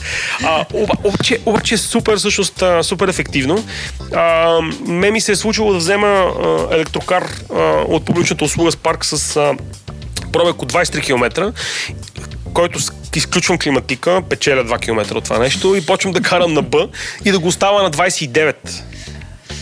Бойче, За... ти, ти си същинска електроцентрала. А, не, аз съм, а, а, а, как се казва, а, потребител излекуван от, а, от заболяването на, на, на страха от пробега. и споделям с, с всички вас а, тези, този мой ценен опит, за да, за да бъдете и вие щастливи и да не изпитате тревога. И, и да и рез... планетата. Да. И в резюме мога да кажа, че а, в, в София, ако няма да правите преход а, от Младост до Люлин, а, 20 км винаги ви оправят. Аз съм ходил с електрокари до село Нови хан. Стигнах. Между другото, от сапорта на услугата ми казаха, че хора правят София Банско с електрокар, така че тия 160 км от съм чул, до Банско че... чул съм, че, чул съм, че водачи на, на автомобили Тесла, управляващи някои от тези два китни фонда, често ходили с теслите си до град а, Солон. Но с Тесла е друго. Да, Малко Там не сме ние. Да. Ние сме където потребители в градски условия и искаме да сме да. полезни на всички. Точно така. Еми, толкова от нас тогава. Ако имате въпроси, пишете на Владио Еленко, те ще ни известат. Ако ли не, станете патреони и влезте в най-величествения чат на български интернет, чата на Говори Интернет. Препоръчвам и аз. Чао! Чао от мене. Чао! Какво си купих и окей? Okay. Първи. Ай, пробваш ти. Ай, ти си първи. Искам да препоръчам понеже в чат на Говори Интернет и със сигурност в реалния живот хората дискутират какви кабели си купуват за своите iOS устройства. След като И дори аз смятам, че кабелите на Apple са скъпи и гадни. Та, уважаеми зрители. А, Слушатели. да, да, ми стана шегата. Ако искате супер ефтини и страхотни кабели и много як пакет, си купете Lightning кабели. С- Страхотната марка Dethinon. Да е тъха и на ОНА от Amazon UK, където срещу в момента има сале на 55%, не знам колко е реално, но срещу 11 паунда, което е като 25 лева, си купувате 4 кабела, които са с алуминиеви накрайници, не са пластмасови. Те са черни, изглеждат на снимката много по-зле, отколкото в реалния живот. Те са с алуминиеви накрайници от двата края и освен това са плетени самите кабели. Тоест те са от плат, който покрива жичките. И освен това са 4 размера. 25 см, такъв да ти го носиш в джоба или в раницата да ти се мутае. Два броя. Един метър, който е за компютъра и да можеш да си го ползваш и метър и половина. Метър и 8, ако искаш да свържеш някакви непосилни разстояния с Lightning кабел. Супер са и за такава цена няма такива кабели. Горещо препоръчвам. Добре. Пристигат за седмица. Да, по-бързо. Поне по-бързо, отколкото фалито. М, да, със сигурност. Което е фер. Второ нещо. Във връзка с тези кабели, стари ми пауърбанк от Анкер изгоря, не знам, ползва го две години, накрая почна да се затопля супер много, ще ще се взриви. А, и си купих нов пауърбанк, който е същия Astro 1, който има размера на малко по-голяма запалка и е 6700 мАч, който зарежда моя iPhone 8 Plus един път и половина и е супер. Ако се чуете такъв пауърбанк да си купите, ви се пазара от Амазон и понеже те не доставят директно в България, защото това е батерия, кой знае какво може да се взриви, може да си го ам, може да си го пратите през гъбко, както аз направих. Заедно с кабелите Dethinon. Колко пъти можеш да си редиш телефона с това? А, моя е 1,5 пъти. Тоест веднъж на 100%, веднъж на 50%. Не е зле. Колко ти ще толкова тук? Не, не е много. Мисля, Не е. Чай сега ще ти кажа. Също го динеш на ръка. А? Този го гледам, ама тук пише функции. Аз, Колко знаеш, мисли се? Една унция е 30 грама. Да. А, 4,4 унци. 4,4 по 3. Килце. Някакви оценни. По 0,3 е 132 грама. Е. Бах ти. Почти колко от мен. Добре, а и последното нещо, което опитах и окей, е подкастът на The London Times, на един репортер, който живее в Силикон Вали, но мисля, че е, той е американец, но работи за британска медия. Казва се Дани in the Valley и е много закачлив и приятен, а, как да кажа, критика към Силиконовата долина и много добри разкази. И той човек е някакъв много известен, защото там участват хора като, ам, не знам ли сте чували човек, Бил Гейтс. Кой? А, Бил Гейтс се казва, занимава се да бори маларията. Ам, Значи някой лекар. да, да. А, абе, е много добър формат. Той има много, много стегнат изказ, не като нас. А, тя сега ще ви кажа кой е последният епизод, който супер много ми е харесал. Знаете как с подкастите не мога да намериш. Повечето нямат сайтове за разлика от нас. Да. А, с една жена, която разказваше за как използват, а, познай какво, Artificial Intelligence, за да... Няма да е блокчейна. Няма да е блокчейн, ами Защото той за нищо не става. за какво Ами води ще да генерира диети на съответните хора. И да анализира кой как. Да. Какво да им правят? Епизод с Бил Гейтс е много интересен. Абе всички супер много интересни епизоди са, включително за слушах за ам, професионалния електронен спорт или e-sports и как много фирми са някакви менеджери, които експлуатират а, играчите, които а, играят e-sports, а, като те им дадат много непосилни договори трудови на младежите, защото те този спорт е почти цяло доминиран от мъже и как са принудени да живеят в някакви такива апартаменти, където играят по 8-10 часа на ден, тренират, почти не излизат и така нататък. Бе, подкастът е супер. Има го По-як от нашия? По-як е, да. Доста по-як. Не си патриот. Ам... Май е мой ред. Давай. О, Еленко, аз си купих портфел от ам, компания, която в България е известна като дамска компания. А, има една компания, която се казва Allback. Сигурно всички сте ги виждали в моловете. Имате такива посветени магазини. Там продават само ни пластмасови чанти, на които им се сменят а, дръжките и вътре турбичките. Не знам как да го нарека това, защото е чанта, която има hard, hard shell и вътре има soft нещо като пърс. Няма значение. Ам, да, купих си портфел, а, между другото линкнал съм го и там изглежда много такъв бежев. Мой, моят изцяло черен и съм мега доволен от него. Значи първо е направен в Италия, а, което е, да, бъм. А, другото, което е нали, то в духа на Allback, дето се подменят някакви части, може да му смениш лицето, т.е. ако се изтърка или нещо от сорта, може да го подмениш, което е nice. А, има доста място за всякакви карти и какво ли не е, но може би единствен... Да, и е направен супер здраво. Нали, За момента не е мръднал. Ам, не знам, мисля, че няма и да мръдне, а, защото наистина е супер здрав. Така по-обемисте, т.е. ако сте фенове на някакви по-малки минималистични портфели, това не е за вас. И другото, което мога да посоча като недостатък е, вече го ползвам така месеци нещо, няма отделен а, раздел за стотинки, т.е. не е ако, ако сте от хората, дето пазаруват кеш, не, не е кеш френдли. Защото, да, постоянно ще расте стотинки като мен. А, и аз затова съм почнал да си организирам живота около места, където приемат, приемат, приемат карти и без, безконтактно плащане. Цък, прием и си тръгваш. А, за да си намаля стотинките. Макар, че това е едно, един от начините, които спестявам. Примерно, това е друга тема. А, та, този портфел ви го препоръчвам. Той беше намален от 100 на 50 лева, което си е сделка. А, но виждам, че са, между другото, махнали са го, махнали са го от сайта на OBEC, т.е. ако отидете да го видите там, го няма. И може би са го... Да, дис, дис, discontinue, не са, го, не са го продължили. Това е едно. Второто нещо е, годината е 2018 и аз за домашния си компютър Еленко си купих, какво си купих? Моля да познаеш? Не знам. Windows. Windows всяко 10 ползва Professional. И до сега ползвах, но явно аз този компютър съм го купил втора ръка. Явно, да кажем, не е дошъл съвсем с легален Windows. И изрева и каза, «О, ще изтече лиценза, ма не казва кога. И аз какво да правя, какво да го правя? GDPR. Нали, изпаднах тая морална дилема дали да намеря някакъв ключ и да си го кракна или да си купя.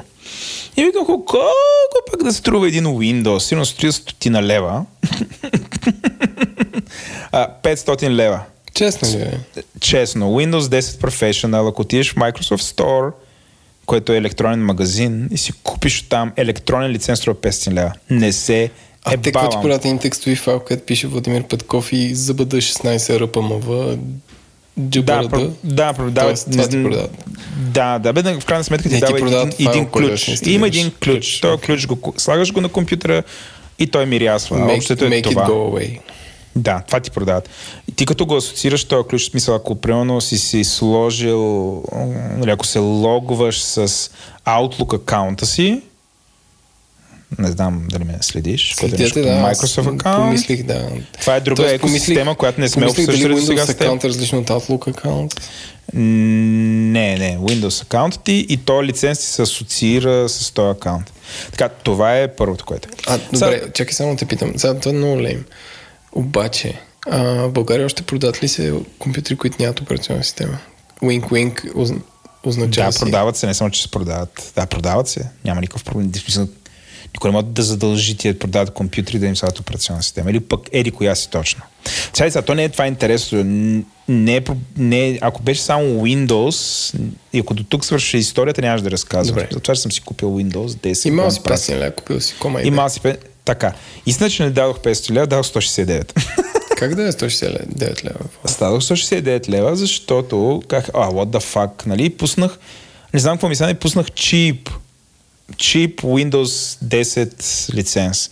И попаднах на сайта software-deals.bg, който, ако отидете там, и ще видите дори в момента... Software-deals.bg и Водо ми го прати и аз отварям и виждам, че мога в момента да спестя 380 лева. Така, и аз отидох, купих го, тия хора ми изпратиха лиценз, сложих го и сработи. А как според теб е това? Смисъл? Как е според мен е това? И аз си казах, нали, преди да го направя това нещо, почетох им нещата. Сега, между тук има дисклеймър. Имам дисклеймър, понеже а, аз съм се доверил и съм го направил, нали, и за момента всичко работи идеално за мене. Все пак, ако ме слушате в мен, идете, прочетете, ще има няколко линка, с които те обясняват как го правят това. Аз ще ви разкажа за какво правите, защо това. Тези хора продават продават а, легални лицензи, които някой друг им е продал. Значи, по принцип, софтуерните компании Еленко, ти знаеш, те са много против това. Тоест, те ти дават правото да ползваш техния софтуер, без уж да имаш право да го препродадеш. Uh-huh. Това, което тези хора твърдят е, и има един такъв линк, е, че през 2012 година Европейския съд отсъжда, че създател на софтуер не може да се противопостави на продажбата на негови използвани лицензи. И има такова решение, което също е линк. Значи първо има един такъв линк, който ще ви го дам, който е към този сайт, който те това го обясняват. Плюс имате линк към самото решение на Европейски съд на български язик на сайт на Европейския съюз, т.е. не си го измислям. Значи, като цъкнете, се зарежда едно curia, curia.europa.eu и там има файл, който е съд на Европейския съюз през съобщение номер 94 на клоне 12, uh-huh. Люксембург, 3 юли 2012. Решение по дело. Значи, тия твърдят, че са водили, че е имало 10 дела или 9 дела по тая тема и в крайна сметка са ги или това е решението на Европейския съюз, който регламентира продажбата на такъв софтуер. Така че решението се казва създател на софтуери не може да се противостави на препродажбата на негови използвани лицензии, които позволяват използването програмите му, изтеглени от интернет. Изключителното право на разпространение на копия от компютърна програма, за което има такъв лиценз, се изчерпва с първата продажба на това копие. Та, а, а, накратко, нали, според този сайт и според това решение, аз съм си купил лиценз, който някой друг е имал не му е трябвало, продал го е на тези хора, те са го верифицирали, те ти обясняват как верифицират така нататък, следствие на което те ми препродават неговия лиценз на по-ниска цена. А, ако този човек тръгне па си го ползва, какво става? Той се отказва да го ползва. И, да, или, ама не може. лиценз. Не, няма двама души, това ще е пиратство. Да. Не, явно се, това е урегламентирано. Та, те ги наричат излишни, което може би те са закупени, но не са били активирани или нещо. В смисъл, разгледайте, прочетете. В смисъл, преди да го правите това, информирайте се. Ако считате, мен ми е много интересно, ако считате, че това it's not fine и аз по някакъв начин съм се наиграл, напишете ми писмо да ми кажете защо съм сграл. Но това, което аз чета, това е абсолютно legal и всичко е наред. А, без да съм адвокат. Та, пречетал го това, разгледайте, така спестих 380 лева. Наистина цената в момента от Windows Store е над 500 лева за това нещо и наистина тези пари аз ги спестих. В тресницата бях се замислил наистина да дам 500 лева, само и само за да имам скапане Windows. И да не получа нищо повече, защото да знам, го ползвам в домашни условия и всъщност той има някакви там повече мрежови административни настройки. Apple като си продаваха това, те струваше 50 лева. Новата версия сега вече всичко е фри.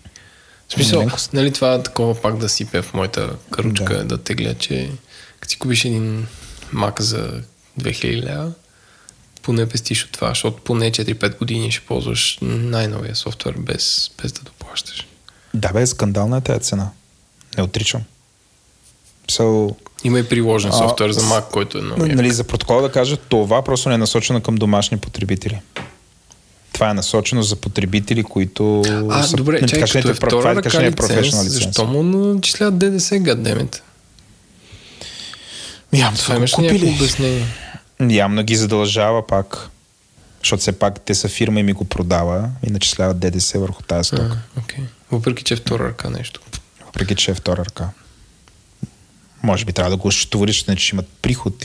Да, окей. Okay. Да. Нали, някаква стока търгуваш с някаква вещ. И така, а, често ти кажа, съм мега впечатлен от това. Нали, считам, че е много правилно. и Евала, защото това в крайна сметка... Не бе, Евала, че някой се е сетил да направи такъв Да, бизнес. и са, мисля, са някакви румънци, естествено, които го правят, въпреки че сайта е на български язик и лицето за контакт има. Имат спорт на български. Бърно, Чехия. Да. Де се номер ЦЗ. Да. Да, ама сапорта им, както да е там, като купувах, имах някакви неща на, от Румъния. се случиха. Като юго, Юго-Источна Европа for the win, нали, то е, това едва ли е единственият такъв сайт, между другото. А, сигурно. но има, между другото, има и всякакви други продукти, т.е. не е само ам, не е само за Windows, има за и цените си им са по-добри. Та, това го нали, препоръчвам да го погледнете, сами да си вземете решение и да разберете, нали, ако не, нещо от това не е легално, кажете ни да знаем, ще го обявим следващия епизод на шоуто.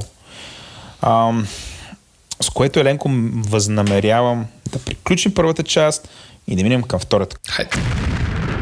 Този подкаст достига до вас благодарение на Oracle. Древна Гърция оракулите са били хора, които дават информация за бъдещи събития, наставляват и съветват и в някои отношения са били като богове. Бог на шоуто и калифорнийската фирма Oracle, която предлага толкова много услуги, че чак ние не ги знаем всичките. Всъщност те се свързаха с нас, защото ни се кефят, което е доста добър повод, ако се чудите как да подкарате даден CRM, да може да се свържете с тях. Имат офис за България и са нормални хора. Ядохме кебабчета и кефтета няколко пъти. Даже не гостиха в шоуто преди няколко месеца. Ако сте го изпуснали, може да видите епизод 33. Говори интернет достига до вас благодарение на Тики. Тики има задача да направи градския транспорт едно по-привлекливо място, но не от към хигиена, ами от към лесно и приятно пътуване. В този брой Тики има специална оферта за вас, така че ако искате да ползвате Тики безплатно до 31 май, трябва да отидете на gi.tiki.me, като Тики се пише T-I-C-K-E-Y, .me и там, като се регистрирате, ще получите код и начин да ползвате приложението безплатно. Опитайте. gi, като говори интернет, .tiki.me или в бележките на шоуто.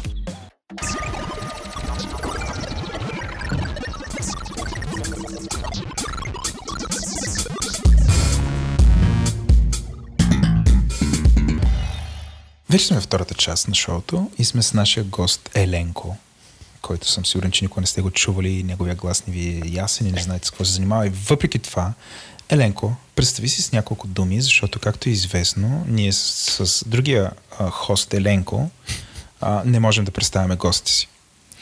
Здравейте, чувате ли? Чува, чуваме ли се? М- Добре, ам, айде ще прескочим тази част да минем към, а, към по-сериозното. Ти през а, уикенда...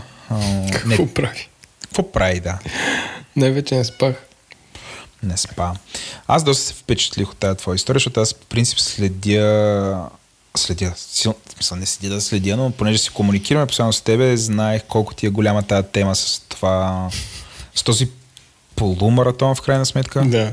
Полумаратон, дори полумаратон, дори не е истински. Ако беше истински, си виснал на въжето. Да, най- най- най-лесната шега на всички напоследък е тази година полумаратон, година маратон, защото Бегач 2012 направи първи си полумаратон и всички тогава ми я желаят. А, направихме полумаратон в София, който включваше според нас а, който и Long story short имаше много проблеми от самото начало, но като правиш за първи път нещо, разбира се, че имаш проблеми.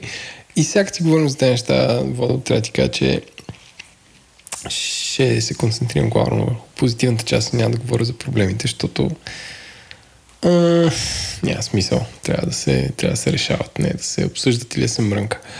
А, направихме полумаратон, като старт и финала бяха на Александър Невски, самия. Беше в неделя, беше от 9 часа.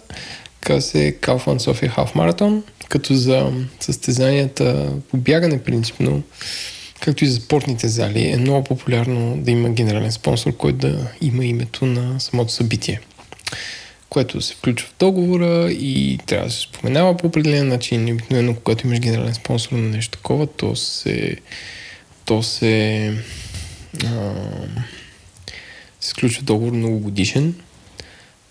Дълго време събитието носи определено име а, и този спонсор покрива голяма част от разходите, които, повярвайте ми, въобще не са малко а, за едно такова събитие. А, и участваха над 1000 души, като другото специфично беше, че освен Kaufland, които бяха спонсори, Ам, подкрепа получихме от Европейската комисия, представителството в България, от представителството на Европейския парламент, институции, които ни оказаха институционална подкрепа. А, и като част от тяхната политика организирахме безплатно бягане за деца т.е. и ученици, т.е. ти ако си ученик, можеш да се запишеш да участваш без пари, като освен, че получаваш супер як медал, ама супер, супер як. А, и на всички ученици давахме а, тенски, а, такива спортни, които също, също бяха от скъпите. А, всичко това безплатно. А, като идеята им беше да развием спорта и в крайна сметка се получи доста добре. Та, това, Са... правих, това правих последните няколко месеца и тази неделя най-вече, когато кулминира всичко. Да, и мене това, което ме вдъхнови да направим този епизод е всъщност колко сложно, комплексно, ангажиращо, защото някакси отстрани, отстрани изглежда сега едно просто затваряте там, нареждате ни оградки. И, и, и се някакви... появяват хиляда души отзад и тръгват. Да, и почват да тичат. И хората, който... българи си, хората българи си представят, че ти като сложиш на арка и отзад изведнъж винаги има и хиляда души, които са готови да бягат и те са напълно наясно къде трябва да бягат, какво трябва да бягат и така. Да. Та, реших в крайна сметка нали, да те поканя, за да разкажеш всъщност колко е сложно и всички такива любопитни детайли, не около това събитие по принцип, по принцип при организирането mm. на такива големи събития, защото той има супер много детайли. И според мен е полезно някакси хората да разберат а, защото след малко ще задам въпрос в крайна сметка за какво го правиш това или какво, какво те мотивира, каква е каузата, е такъв тип неща, а, защото съм дали, може би не е достатъчно само бегаж да го правим. Може би има нужда от повече организации да го правят, къде ли не, нали, да се разнообрази, да се популяризира бягането, което мисля, че е мисията на бегач. Нали, дисклеймер, аз също съм член на бегач, но само плащам членски внос, получавам тениска. Не тичам. И за сега. На... за сега, да. И един път помагах на Еленко да направим едно събитие. Понякога съм доброволец, да, смисъл, не съм толкова ангажиран към събитията ти правиш повече от повечето българи, така че е супер. Ам, ами, първо, Влад, ще върна малко назад и трябва да, според трябва да дефинираме какво означава спорт, какво означава аматьорски спорт, какво ние правим, какво означава така наречения спорт, българското законодателство, спорт за високи постижения. Така. И спорта, принципно, според Франц Бекенбауер, е най-важното от неважните неща. Нали, ако се замислиш, ако изчезне спорта, нали, не е като да изчезнат правителствата или да изчезне здравеопазването, не е нещо крушало. Обаче от неважните неща, не жизненно важните, то е най-важното. Така. Като нали, това е жанра, който ние правим. Ние правим събития, свързани с аеробни спортове. Това са бягане по колездене. и всъщност жанра, който ние правим е Mass Participation Sports или спортове с масово участие. Като това са аматьорски събития, т.е. за нашите събития нямаме или поне не може да си позволим да имаме съдии, т.е. имаме маршалс по трасето, т.е. така начини доброволци, които помагат на маршали, които помагат на участниците, но въпреки, че сме организирали с помощта на Българска федерация по лека атлетика републиканско първенство по полумаратон в рамките на маратон Плевен, а, нашите събития най-често са аматьорски. Тоест там всеки участва доброволно, той се води аматьор спортист, дори се запише професионален спортист според българското законодателство, т.е. картотекиран състезател от спортен клуб. Той се състезава заедно с другите. А, и принципно бягането такъв спорт, където ако ти се запишеш на маратона Берлин на есен, ти ще бягаш с Елиот Кипчоге, който е най-добрият маратонец на света. Кой, кой, кой, кой? Елиот Кипчоге. Аз чух Илия Кипчоге и викам, Не, Елиот. Елиот. А, окей. Кенийски Елия. А, който, който стартира малко пред теб на стартовата линия и не малко пред теб, ми около километър пред теб, защото между теб и него има един километър хора. А, но ти реално не можеш да стартираш с професионалните спортисти. стартират първи участват отделно класиране. Картотекираните спортисти са а, могат да вземат парични награди, според повечето маратони, другите дори да ги бият няма как. И така. А, така че ние правим спорт, който всеки може да се включи, всеки може да се запише. А, и това не е целта да популяризираме спорта, така че стане масов, защото принципно от добрия масов спорт се поражда добрия професионален спорт, ако трябва да гледаме на там. Тоест, от много хора, които практикуват един спорт, създава култура и тази култура излъчва един или няколко таланта, които са готови да се състезават на световно ниво. Добре. Това неща каза. А, разкажи ни сега първо. Окей, това е много далеч. И все пак, в този контекст, разкажи малко за бегач. Той Добре. каква мисия си, нали, каква мисия Бегач. си поставя, какво е бегач и как функционира бегач? Бегач е неправителствена организация в обществена полза. Според българския закон може да има два вида неправителствени организации. Това е нещо като фирма, само че по-тъпо. Ам... Сдруженията са, те се регистрирани по друг закон. Не по, мисля, че търговския закон. Сдруженията са... Примерно аз и ти, Владо, може да направим сдружение за развитие на подкастите. Така. И то да е в обществена полза да популяризира този тип медия. Добре. Което да организира семинари, да, нали, да има юридическо лице, което да върши тази работа. Да се асоциираме, да се обадим на София сутрин и те да влязат, те да, те да влязат в асоциация, примерно на подкастите или на веб кафе и така нататък и да развиваме този жанр. Но това е, това е сдружение, чиято цел е да развива примерно определен тип медия. Бегач е спортен клуб, чиято цел е едни хора са забрали, петима, които са в управителен съвет преди 7 години и са казали България този спорт не е развит, дайте ще го развиваме и го развиваме. До така степен, че направихме събитие с над 1000 души в центъра на София. Тоест развиваме го. А що точно този спорт? Защото е най-достъпният. А пък и хората, които сме се събрали, сме фенове. Сега ти, ако ти можеш да направиш асоциация на играещите събнотика играта. Защото Аз не джъджвам, просто ми... Не, не, да, не, казвам, казвам, защото вярвате, че е най-яката игра и искате mm. да развивате и да има деца да играят в училище и да, да ходят на световното в Корея и така нататък. Вие сте фенове на нещо и искате да го развивате. Това нещо е полезно, ние вярваме. Като бягането, още повече за държава, като 64% от възрастните хора пушат и 78% от българите твърдят, че никога, никога не са спортували. И с с това водим европейската статистика според Евростат. Където според активен спортист а, е човек, който 2 часа на месец пр- практикува някакво движение, някакъв спорт. Два часа. Да. То, ако секса го приемем за спорта, то абсолютно покрива. То тогава повече хора са спортисти. Не, секса не влиза в Евростат. Окей. Да. А, така че, нали, ние сме в държава, която, повярвайте ми, много, много малко хора спортуват. А, с един австриец преди преди пф, 2-3 години се качвах на Витош, защото той беше тук за два дни и искаше да го разведа. Вика, кое е най-важното нещо в София, кое е най-интересното ви. Аз викам Витоша да се качим и той се качвам и той гледа такъв супер стъписан, толкова красиво, толкова прекрасно. И такъв на слизане вика, Еленко, аз не мога да разбера, що тая прекрасна планина изглежда като планина на 20 хиляден австрийски град. И Тоест? той вика колко е София, аз викам 2 милиона. Той вика не мога да разбера. Нали, тоест, че при положение, че има такъв ресурс до София, нали, то беше някакъв прекрасен, прекрасен а, августовски ден, там имаше толкова малко хора, че този човек не можеше да повярва какво става. В смисъл, чудеше се, защото знае, че е близо, знае, че има рейсове, знае, че има лифтове. И се чуеше, що толкова малко хора са там, нали, що малко хора се движат, практикуват туризъм или спортуват. Нали, той това не можеше да го Разбрах. промее. Нали, сега, каквото и си говорим за спорт, трябва да знаем, че живеем в едно общество, което е най-зле от към спорта в Европа. Сега не сме нали, в арабския свят, сигурно спортуваме повече от арабския свят, но или от някакви други изостанали държави, но трябва да се, ревно, трябва да се сравняваме с а, другите. Смисъл, други изостанали като нас, а не други изостанали като арабския свят. Защото там има и доста напреднали държави. Не, там има доста напреднали държави, там културата е друга, добре, и сравнението ми беше тъпо.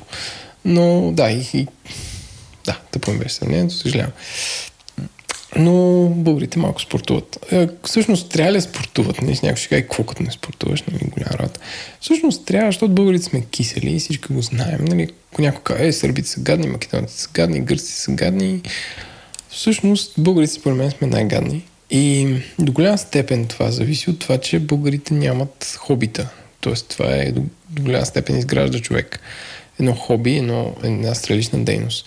И всъщност едно от най-популярните хобита на света е някакъв вид спорт. ти да практикуваш. Нещо, което не е свързано с конкретна ти работа, нещо, което ти сваля стреса, нещо, което ти позволява да се движиш повече, да си по-гъвкав, да имаш по-нисък, по-ниско как се казва, кръвно лягане, по-добър тонус, да се храниш по-добре, да спиш повече и по-дълбоко и така нататък. И всъщност, ако се вкара повече спорт в живота на хората, света ще се подобри. В смисъл, поне микроклимата около нас ще се подобри. Няма да се решат всички проблеми, но голяма част от тях ще, ще се улекотеят. В смисъл, ще е нещо много по-нормално да живееш с хора, които им е свален нивото на стреса. Това искам да кажа. Супер. Така А, че това е идеята на бегач и, и всъщност ам, да се върна пак към юридическото лице след този дълъг сегвей. Ам, всъщност, за да по българския закон, за да членуваш в федерация, т.е. за ти да си звено, който държавата може да се познае в него, т.е. как е организиран спорта. Има Министерство на спорта, в, най-често в европейските държави. Отварям скоба, САЩ и Канада нямат Министерство на спорта. Там спортът е организиран по малко по-различен начин. И Министерството на спорта финансира федерации, а федерациите финансират клубове. Федерацията е асоциация от клубове, от такива организации като нашата, които развиват определен вид спорт, в случая бягане. Държавата отпуска пари на федерацията и тя на базата на правила според всеки спорт отпуска на клубовете. Това е идеалният случай. Който едва ли тук е така. Ами така е. Ефективността на федерациите а, въобще не искам да коментирам. А, защото нали, сме чували какви скандали има в Българския футболен съюз. А, ако извадим процентно каква част от спорта отива за, за борба и за, и за футбол, в сравнение с другите спортове е шокиращо. Каква част отива за олимпийски сравнения с неолимпийските спортове. А, може да кажем, че в България един от най-популярните спортове е колоезденето, защото всеки има маунтинбайк и се придвижва. Но да си чул за някакво колездачно състезание или че България да се развива. А, тоест, реално в България популярността на даден спорт не е представена в а, финансирането или в управата на тези федерации, които го издържат. Нали, то до голяма степен а, всичко това рефлектира върху това, че закона за спорта в България не е осъвременен от времето на соца. В смисъл въобще не е мръднал много. И реално ти ако си, ако искаш да развиеш като нас масов спорт, т.е. ние не искаме да правим републикански шампиони или да ходим на Олимпиада, не искаме да правим събития, ако ти развиеш масов спорт в България, не можеш да получаваш държавни пари. Парите, така е направен закона и така са устроени федерациите, че парите, ако ти искаш да получаваш държавно финансиране за дейността си, трябва да, да правиш а, професионален спорт. М, Тоест, трябва да имаш вице-шампион републикански. Да, да. Или най-добро време за сезона. Или да си класира човек на Олимпиада. Което го прави неефективно, защото а, на времето професионалният спорт е можело ти да имаш професионални атлети в България, които да дигат штанги или да бягат или да скачат 2,9 на, свето, на, на Олимпиада, като Стевка Костадинова, защото те държавата ги издържава и те не са правили нищо друго. Но в момента long story short не могат. Просто защото ти ако си професионален атлет, получаваш толкова малко пари, че пирамидата на Маслоу се чупи и, и така. Ще ти дам пример, значи, с нещо, което е близко до теб. Ти прие един човек, който кауч сърфваше у вас. Да. Един а, тайванец, Да. а, Ли, мисля, че се казваше, който аз го заведах да бягаме на Панчарево. И това момче, който беше надзирател в затвор и беше над 26 години, а, той бягаше маратон за 2026 в Тайван, където тренира 6 часа, 6 дни в седмицата, един ден бяга само 5 км. И той правеше време, което е завидно. В смисъл, е по-малко от половин, по-малко от 0,10% от хората на Земята могат, не, изключително малко хора могат да постигнат такова време. А, две, два маратон за 2026, само ще ви кажа, че за Олимпиада се класираш, ако избягаш маратон за 2018. А, не, че от 2026 до 2018 лесно може да се свали, но ето, Но, Но този пък не е най-доброто проф... време... Да, не е захранван от държава и... Не, не, не, той, той е Да. аматьор. Той е Той, някакъв- той е аматьор и прави 2.26, просто защото тренира и е надзирател в затвор и това му е хоби. Тук като време... беше в София, тича по Малинов, отстрани на Малинов, защото това намери да бяга тук. Да, най-доброто време в, на български маратон, който съм гледал, мисля, че беше на Софийски миналата година, е едно момче направи 2.28. Тоест, този човек е по-бърз от всеки български професионален спортист. И той не е професионален. И българи не е, т.е. А, български мъж не се е класирал за Олимпиада, за маратон, ако това не е мерилото от не знам от кога, от, сигурно не от незапомнени времена. Си спомням скоро някой да се класирал за маратон. Тоест, в България няма българин, който да бяга маратон за под 2.18, колкото е квотата за Олимпийските игри, ако това е някакво ниво. Абе, anyway. А, Зле е бягането- положението да, с спорта. Окей. Нали, спорта е зле, не само бягането и други спортове. Аз днеска слушах как шефа на Тотото обясняваше, че след като 2013 на практика такъв вид хазартни игри са били либер- либерализирани в България, ам, приходите на Тотото са спаднали драматично. Сега за какво го казвам това? Защото Тотото е, кът- е служиш като един от основните начини да бъде финансиран спорта в България. А, и ако не греша, в момента Тотото до такава степен е спаднало като популярност, заради всички там пирамиди, лотари и други шитни, а, че всъщност генерира около 10, 12, 13, не нещо този вид процента от това, което е правило преди 2013, преди либерализирането на пазара. Тоест, всъщност, едни големи пари, които иначе се харчили за такъв тип неща, в момента отиват за за пирамиди, само че там в крайна сметка те остават в джоба, лич, пер- персоналния джоб на някой, който няма никакъв ангажимент да ги дари за спорт. Нали, това според Ами- мен влушава цялата тази работа. Ами не знам мен. А, аз съм скептичен, че е, един порок трябва да финансира нещо правилно. В смисъл, ако хазарт е порок, нали, аз ако ме питат някой трябва ли да има хазарт, аз съм по-скоро за, но да се таксува много, в смисъл да има много данък да се събира. Според мен не е окей от хазарт, било то легален или монопол държавен, да се финансира спорт. В смисъл, то няма нищо общо. Абсолютно нищо общо. А, сега трябва да се замислиш преди да паднат приходи от тотото, какви са били постиженията и след това. Според мен маргинална е разликата. Според мен са еднакво зле. Не, ние тук тръгваме в един разговор защо едно време България беше толкова силна, а, в спорта сега не е, но няма да залитаме на там. А, Да, искам Тук да съм си- кажа, да. че, че голяма част от атлет, в смисъл атлетите, нали, които аз следя такива българи, които горе-долу са направили нещо, м, почти не са получавали държавно финансиране. Сега, те може да не са някакви стелър, може да не ги дадат на Олимпийски игри, но примерно Петър Стойчев, който дълго време държа рекорд на препълнение на Ламаша, нещо като 7-8 години, той го минава за 7 часа, което е всеки, който се занимава с плуване, трябва да знае, че това е непосилно. В смисъл, това е невероятен успех и той е такъв много под радара на, на всичко това. Нали? Петър Стойчев е а, такъв маратонски пловец, един от най-добрите в света. Като нали, това не е олимпийски спорт и оттам нататък нещата, нали, той губи това да се показва. А, Кирил Николов Дизела имаше някакъв такъв кут сезон миналата година по-скоро, но по-миналата примерно той на Доломити Скайрей завърши малко след Килиан Жорне, който е най-добрият планински бегач на всичките времена. И се надявам тази година се представи по-добре в Skyrunning лигата, нали? като и той не е не е някой, който да е хранилката. постербой на леката атлетика, защото той не е, не е лека атлетика, неговия спорт. Нали?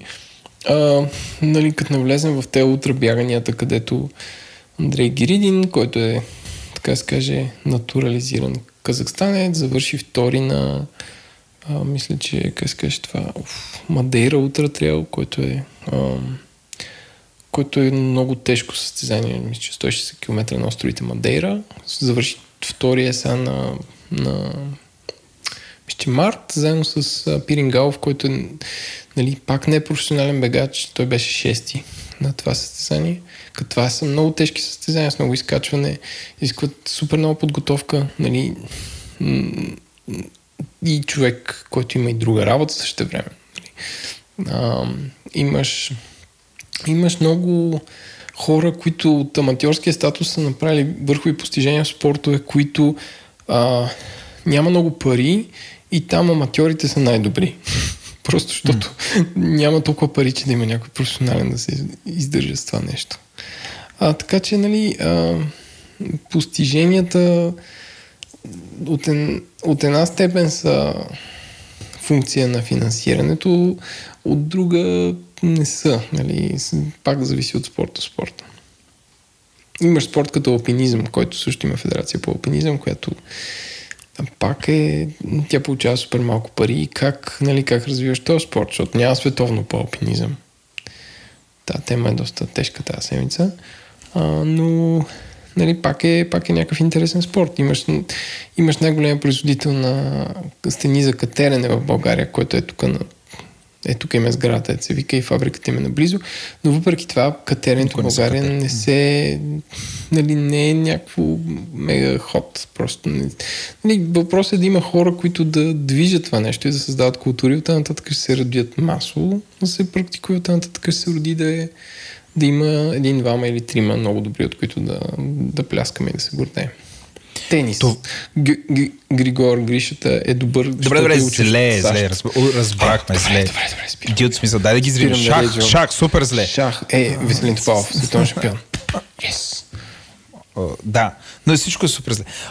Това, всъщност, тая ситуация ли ви мотивира всъщност да направите този клуб и да се опитате чрез събитие да промените тая култура. А, мотивира... Това ли е мотивацията? Да, какво ви мотивира? Мотивира, да организирате че 2011 година в София не се проведе Софийски маратон. Тогава ми се обади и Станислав, който, да, който а, тогава работеше в Румъния, каза, здравейте, аз съм Станислав, искам от да направя... Румъния. Да, от Румъния се обади, искам да направя спортен клуб и да направим Софийски маратон. И аз такъв моля, защото тогава съвсем друго ми беше на къла.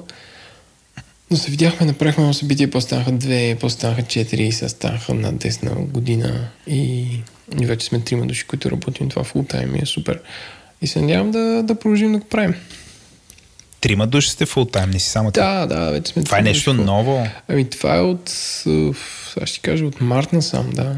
И си има офис човек, заедно с... Ма офис, офис. Офис, офис, който е благодарение на този подкаст, вижте как се събират звездите. Как с така? С приятеля на подкаста Георги. Той Точиш направи подкаста. Space. А, окей. И ние там се настанихме.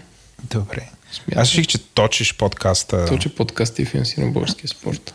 Да, доста пълна свищен ще да е това, защото ние сме против спорта. Но, окей, а какви са другите позиции, които имате?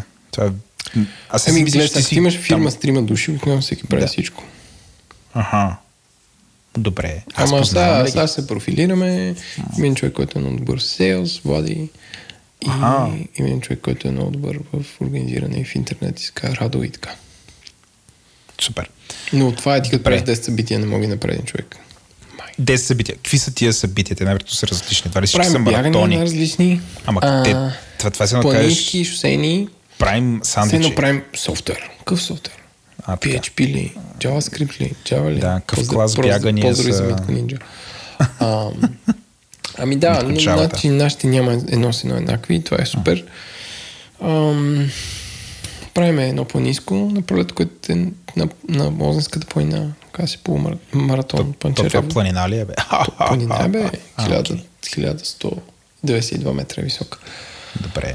А, а, правиме, правиме корпоративни щафети, от което е супер популярно и ако вашата фирма иска да си направи много ефтин и забавен тимбилдинг, може да се запишете за Postbank Business Run на 3 юни.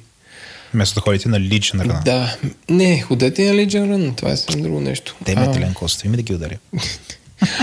А, като това е корпоративна щафета, където отбор от фирми от по 4 души си предават щафетата. И е супер забавно, защото ако искате да видите в бизнес парка затворен и над 1000 души вътре крещят и да е някаква пълна лудница, елате, супер е. Добре. Друго, какво правите? Друго правим триатлон, както ти знаеш и, Така. и ти си е щатния фотограф в правец, така че 12 август планирай. Не, Казваме на семейството Никва море. Ако не съм в Бостън, ще дойда. Ако не си в Бостон, ела. Има шанс две седмици съм в Бостън. Доста яко. Но да, Ще това ми е на мен любимото събитие за снимане, ще е супер разнообразно. И вече имам идеи за, за следващия, ако съм тук. имплементация. М- някак си да се... Както и да е. Ще дадем по-голям екип да го заснемем. Ще се организираме. Добре. По небяга колездене. Така. Правим... Сега ще правим щафета. Това пак. ли е най-големият триатлон в България или има по-голям? А да, миналото година без да искаме, направихме най-голям триатлон. Мисля, че има един, който се казва Лъвско сърце, но той е екстремен триатлон и там се... А, той е до Приморско или Поморие, се ги бъркам тези два града. А, и той е плуване в морето, после караш маунтинбайк и после бягаш трейл. Така mm. бягаш планината. И, но там има нещо, което те нарича щафета. Един отбор, един плува, един кара колело, един бяга, което според мен не може да се нарече триатлон, защото един гражданин прави само едно. И с щафетите имат много повече участници. Но миналото година в правец имаше 122 души е богу. И което в рекордът Те история е най-голямото. населеното място. Не знам, но в, в записаната история е едно от най-големите триатлонски събития в България, може би най-голямото. Добре. Сега, аз имам такива... Ам, окей, има най-различни събития. Аз понеже знам как подхождат те, за да се случи на събития, сигурно то си има бюджет. И тук сега някакси бидейки ам, ам, как да бизнес, Разбирам. Мислиш, мислиш ще е да разкажеш какво представлява, какъв е бюджета на такова събитие? Приходната и разходната част, т.е. Mm-hmm. как ги правите устойчиви и от друга страна за какво отиват пари, докато се организират. Защото хората не могат да си... Те си мислят, че е някакво супер ефтино и не могат да си, рацион- да си представят, че всъщност струва супер много пари. Ами, да, значи едно събитие струва супер много пари, само да кажа. А, аз дълбоко окоръжавам, защото в... аз малко такъв съм станал агностик и участвах в много такива групи за бягане, където хората дискутираха състезания. Сега, сега пак изглежда, защото все пак това е някакъв публичен фидбек, който получаваш. Въпреки, че след нашите събития винаги пращаме така фидбек форма, хората си казват какво не е окей, горе знаем кое не е окей, като организатори. А, и на някакви събития вече сме стигнали до там, че хората се оплакват, че няма free неща на чекпоинта, което означава, че всичко е окей. а, но, а, тоест, а, значи, разходната част на едно събитие до голяма степен зависи от а, къде се организира. А, трябва ли да наемаш полиция? Трябва ли да се плаща на община или нещо за найем на терен? Тоест, трябва ли имаш някакъв разход, който щеш, не щеш, трябва да платиш, той трябва да се разпредели между всички участници и спонсори. Mm. Може ли го направиш безплатно? Нали, което и това е вариант. А, колко е лесно да се организира? Примерно, а, ако правиш градски маратон, както случая в неделя с Софийския полумаратон, вярваш ли, че ние нехме всички огради на Екотой? Всички. Фирма Екотой, която е нещо като монополист за това да предлага аксесуари за събития, разбира и химически туалетни и огради и ограждения. Много Те просто ниша. казаха, ние имаме примерно един километър, ние каме, вземаме ги. Горе-долу нашите сметки бяха малко по-малко, където нямаше ги вързахме с ленти и така нататък.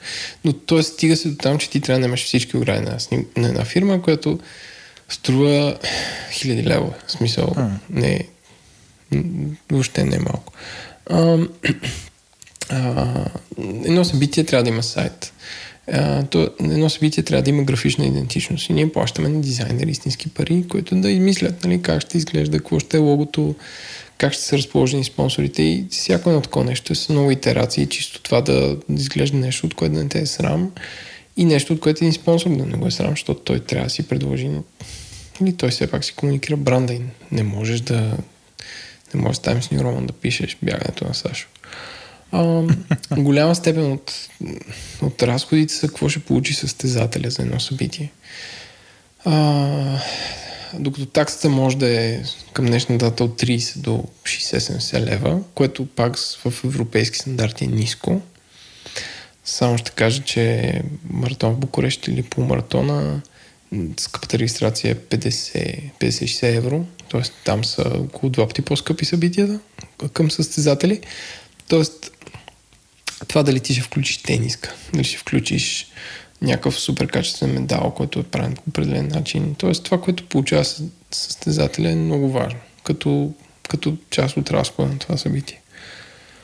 А, отделно от това, ако вече тръгнеш по тази плоскост да предлагаш награден фонд, това пак е скъпо, защото а, нали, в нашите събития ние нямаме награден фонд или поне стараем да е някакви предметни награди или нещо, което спонсорите са решили да решат, защото ако ти сложиш едни 5-10 хиляди лева като награден фонд, идват едни 20 дежурни атлети, които го вземат и ти инвестираш едни 10 хиляди лева за нещо, което е висок спортен резултат, което не е задължително не е в полза на масовия спорт. Защото в полза на масовия спорт е 500 души, които участват в едно събитие, да получат по-качествена тениска. Или да получат а, много яки чорапи, с които да ползват. Сега нещо, на събитието, събитието в а, неделя каква беше голяма? Имаше ли голяма награда? Не, не, нямаше. Значи наградите бяха плакети, които бяха много хубави, разбира се. А, те бяха скъпи сами по себе си, но не е награден фонд и ние така го комуникирахме. И вече спонсорите там си даваха, Содексо дадаха примерно 6 месечна карта за там всички фитнеси от тяхна мрежа, която е 400-500 лева, в смисъл не, не нали, спортна, спортна карта получаваш, която там над 300 обекта. Kaufland мисля, че даха ваучери на екшо пари, които могат да харчиш техните магазини. Но това са неща, които ние не контролираме. В смисъл, спонсорите решават какво да дадат. И, и е това. Ние не казваме какво да дадат и нали, те, те дадат каквото си искат. Добре. Тоест, вие общо взето обаче не се интересувате да дойдат кенийците при вас и да, да тичат на вашите събития? Ами не, значи това да дойдат кенийци е лесно. Ти ако имаш голям бюджет, ти можеш да, нали, с нас се свързват постоянно някакви менеджери, които те казват, аз управлявам отбор от 6 души, най-добрият бяга маратон с 2.15 или 2.12. И ти трябва да поемеш самолетни билети, те да от тук, да ги настаниш в хотел, те ще сцепят рекорда, ти кажеш, mm. дойдоха еди какви си, направиха невероятен рекорд. и с това да Ще стане пиар. Да, да стане пиар, нали? Все едно твоето събитие е вау. А реално те неща ти можеш да намериш талант, така, така се нарича, да дойде и да го направи. Това, за мен това не е целта на, на масовия спорт. Тоест не е целта ти да дойде треторазряден кенийски атлет да, да върти да върти и ти направи някакво, някакво рекордно време, защото това да, да никой не тук печели. нашите спортисти. Да, да не, те дори не могат да се напънат, защото един кенийски атлет, той като види, че втория бяга маратон за 2.40, той няма да го избяга за 2.15. Той ще го избяга за 2.36. Нали, защото няма смисъл. да. Добре, а как, как, как го финансирате цялото това нещо? Така, разходната част до някъде обясних. А, а, как го финансираме? Значи, едно събитие се продава по два начина. Едното е от една страна се дава на... се плаща стартова такса, от друга страна се, се продава на спонсори. Като и, нали, има различни спонсорски пакети, според това какво искаш да постигнеш. Като някакво здравословно а, процент е, когато е 50-50. Нали, това е по такива световни правила за такива събития. Тоест, горе-долу половината такса трябва да се покрие от състезатели и другата половина от а, спонсори. Защото ако имаш един голям спонсор, който нали, няма толкова голям спонсор, който да, да даде толкова пари, че да покрие всичко. От друга страна, нямаш толкова богати атлети, които да няма спонсори. Едно събитие, ако сложиш такса за бягане на 10 км да е 120 лева, няма да няма да събереш толкова българи, които да ги дадат, че събереш да. 10. Тоест, а то като няма много хора, в смисъл, ако има малко хора, няма много хора. В смисъл, ако има много хора, ще дойдат още повече хора и обратното. Има такъв нетворк ефект, като се запише някакво, защото хората си говорят. Нали. Аз се записах на това, ти ще дойдеш ли? Еми да, мога да дойда. Нали. Бягането е много социален спорт нали, и важно хората се, нали, с кой се мерят, къде са в, в момента, в сезона и така нататък. Добре. За, за случайно събитие обаче, нали, ти не мога да го случиш на стадион или можеш, но би било мега тъпо. А, ако е маратон, разбира се, защото не знам, на тия ще им се завия свят там да се въртят. Или може да направиш Софийския има, маратон, не, има те ще въртят около канала и ще им се завие пак свят. Еми, той ни е Да не засловим за този маратон. Да. Но всъщност, как, какви разрешителни трябва да има, защото все пак това е България и най-вероятно всеки, който мърда, тук трябва да има един е, ще, само да, да, аз така ще ти подложа. Все пак, за да се случи нещо, нали, трябва да се помоли на 150 човека, а, нали, защото все пак вие не сте футболна гидка Еленко или другото, което е вие не сте мотоклуб, който като открие сезона ще затвори половин София за си мина с тъпите мотори. Извинявам се, обаче това е пълна свинщина хора, които карате мотори. Аз не го разбирам, това няма да го приема. Нали, така, но да се върнем към темата. Понеже вие не сте нали, футболните гидки или тия с моторите, най-вероятно сте минали през някакъв ад, за да затворите три улици. Ами, така, какво трябва... Повече как... бяха от три улици и минахме през някакъв ад, но гледай сега, всъщност, сега не мога да кажем, е, гадна община, не си какво. Ам, ще бъда такъв реалист. И всъщност, ре, реалното е, че столична община няма ясен път за вземане на решения за събития, които касаят благото на гражданите, ако то е благо от нов тип. В смисъл, ако ти правиш спортно събитие, което да, общината вярва, че е полезно за гражданите, ти нямаш лесен начин това да бъде съгласувано. Тоест всички дирекции, защото столична община има 25 дирекции, а от които ти за да направиш спортно събитие ти трябва разрешение поне от 5. Разбирай. Сега. Какви са те? А, сигурност, които се работят с а, общинска полиция и с МВР, а, градски транспорт, а, извозване на букука, дали блокираш, ако този момент човека... Нали, смисъл, общината е нещо много сложно. Сега Софийската работи по някакъв начин, който те си измислили и по някакъв начин работи. А, извозване на буклук, архитектура и културни дейности, защото ти трябва да опълваш някакви палатки, трябва да събмитнеш някакъв проект, защото те палатки да не са дървени и да стръчат пирони и да убие някой на място. Mm-hmm. В смисъл, трябва да кажеш, че някой човек е произвел, те съдържат алуминиеви части, те издържат на вятър от 20 метра в секунда, в смисъл буквално изискват такива документи. А, и какво беше другата? И съответно тази, която те касае, както в нашия случай, за спорт, а, спорт, превенция и туризъм, мисля, че дирекцията се води. А т.е. ти трябва да имаш разрешение от 5, от които 4 от тях ако ти провеждаш това събитие, ако ти не проведеш това събитие, това е страхотно за тях, защото те, целта им е да функционира нещо не окей. Okay. Това е все едно ти да отидеш на твоя админ и да му кажеш, братле, да сложим Руби на този сървър. Аз го правя редовно. Да, и, и той какво прави? Взривява се веднага. Защото... Аз съм CTO-то. Не, бе, ти CTO-то. Да, това е едно фандуко да се спусне и да каже тук правим, затваряме тези улици. Но не, в смисъл въпрос е, че някакъв джуниор девелопър, който открил някаква мега 8 технология, отива при старшият мина и казва, братле, пусни тук едно руби, дето сигурността е малко лалава, обаче много ще се изкефят другите девелопери. Той ще каже си гледа работа. Аз ще взето... Да. Няма, няма да кажа си думи, ще бъде по... Смисъл, да. Ще бъде брутално, най-вероятно. Еми, като ходиш във времето, комисия по транспорт в е, нещо подобно. Е, нещо подобно.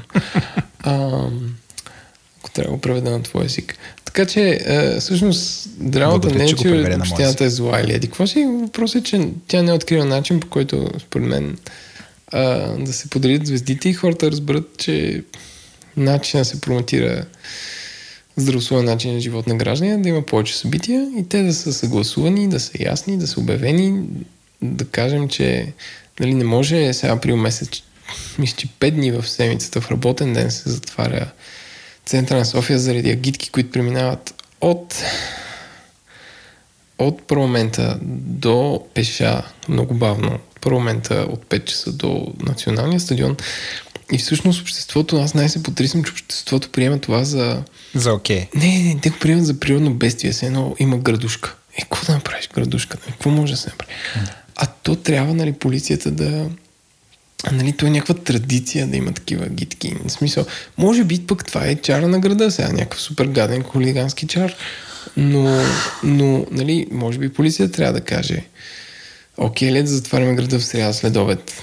Защото единствено този стадион може да поеме тези два мача, тези два отбора и трябва да изръчкаме всички коли от там и трябва да затворим те улици и те хора трябва да пият и да идват там нали, да гледат, защото това са много хора, те са някакви десетки хиляди. А... Може би, Еленко, ако, вашите участници, вместо просто така да си тичаха, просто просто да тичаха и биеха хора или се биеха помежду си, може би нямаше да има проблем. Щяха или, или псуваха и хвърляха бутилки. Не, не, просто е ново. Нали? Щяха е да ново. ги, щяха да ги така, да по-лесно да ви разрешат вие да минавате. Просто, Не, бе, това просто е... много, нали? Но разликата е, че тези хора, които затварят улицата, за тях те не са спортисти. Те, те наблюдават спорт. Нали? Играят 22 души. 40 хиляди гледат. Да. Това, е, това е разликата. А при нас, при едни скромни хиляда бягат, или там хиляди. Еди колко си, сред които и много деца и така нататък. Така да е, та, нали, въпрос на, въпрос на свикване и аз вярвам, че това ще се промени. Добре, аз тук съм сложен такъв въпрос. М, гледахме абе, под а, някои от статиите, които в медиите бяха писали, примерно отразяваха това събитие тук пак в София, което, нали, полумаратона, хайде да го се изрази правилно. И отдолу, м, нали, забелязах голяма част от коментиращите не, не, не одобряваха. Смисъл, не може ли си тичате на стадиона, не може ли си тичате в парка. Mm-hmm.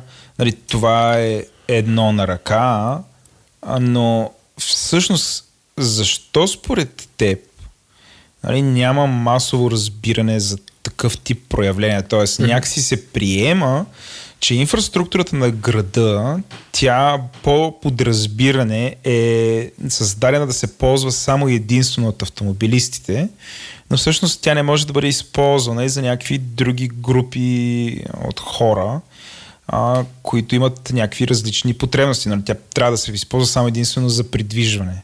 Нали, защо няма търпимост към това нещо? Или това по принцип е свързано? Не ли, не ли това всъщност част от причината за толкова слабите ни резултати и въобще а, в спорта и непопулярността на спорта по принцип?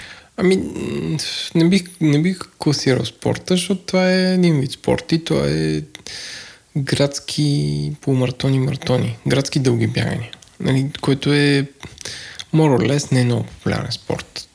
А, сега, а, що, що няма разбиране, а, само, само да кажа нали, в контекст, че ние затворихме няколко улици неделя сутрин от 9 до 11.30.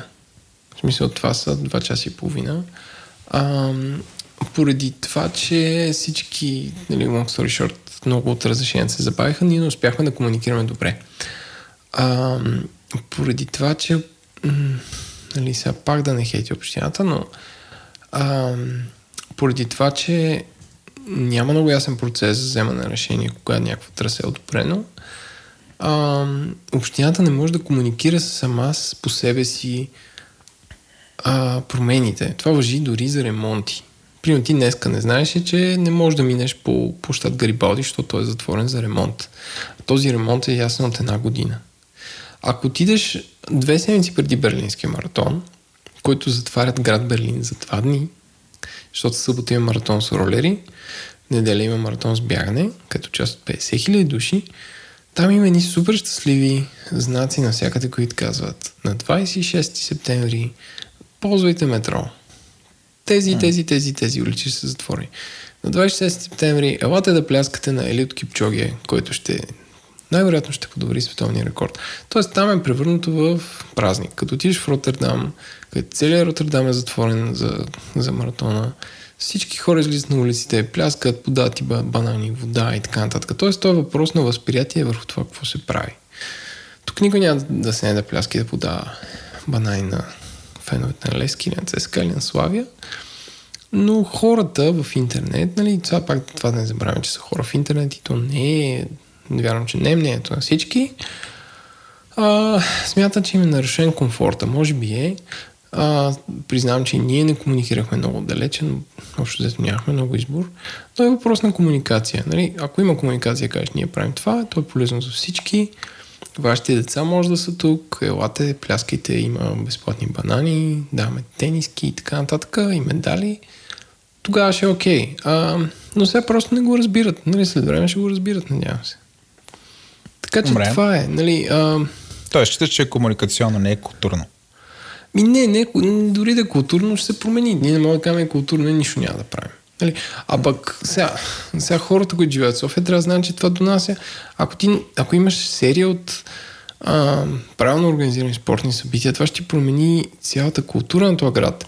Най- най-ясният пример е Валенсия, където миналото година бях на, на, на конференция, която се каже Business of Running Conference в Франкфурт, където бяха рейс директорите на маратон в Токио, в, в Лондон, на рок-н-рол маратоните, които са верига, нали, сред които и в Мадрид, Лисабон а, и то на Валенсия. И всъщност този човек, който прави много симпатичен възрастен испанец, който прави маратон на Валенсия, който до година ще се извърши, там ще е световното по, по маратон на ЯВ, който е Gold Race, т.е. там нали, е сертифицирано, че, е, че организацията е на такова ниво, че е златна, все едно.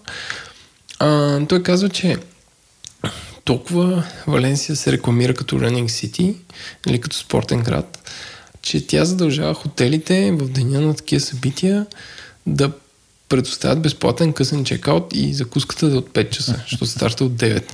Ти представяш, т.е. общината има такива търсят хотели, които ги задължават на определени условия, за да, за да работят този ден по лиценз. А общината е трансформирала не съм ходил в Валенсия, но с удоволствие бих отишъл, главно заради това да го вия. А, устието на такава река, която е преместила. Аз съм бил.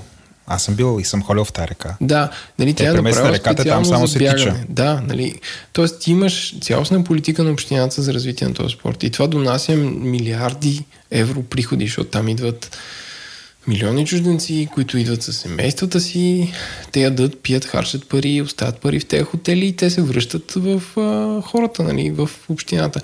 Нали, едно такова събитие, какво направихме ние, сега беше малко набързо. А, ако, го, ако имаме яснота отдалече за маршрут и за такива неща, ние може да го маркетираме до така степен, че до година да дойдат поне хиляда чужденци. Хиляда от Европа, нали, с Ryanair и ще дойдат.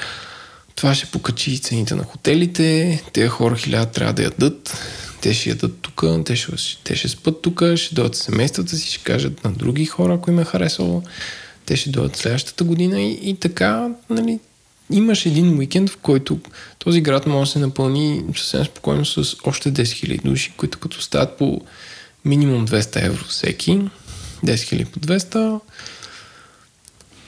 Та мога го продадеш на Бойко като европредседателство по бягането. И... Не знам какво да продам, но това, това са някакви много ясни неща за мен поне. Но, но за съжаление не се, не се разбират на такова на управленско ниво. Нали? Тук смяташ, че ако някой някаква неделя сутрин не може да излезе с колата, но не знам си къде, голямата работа стана.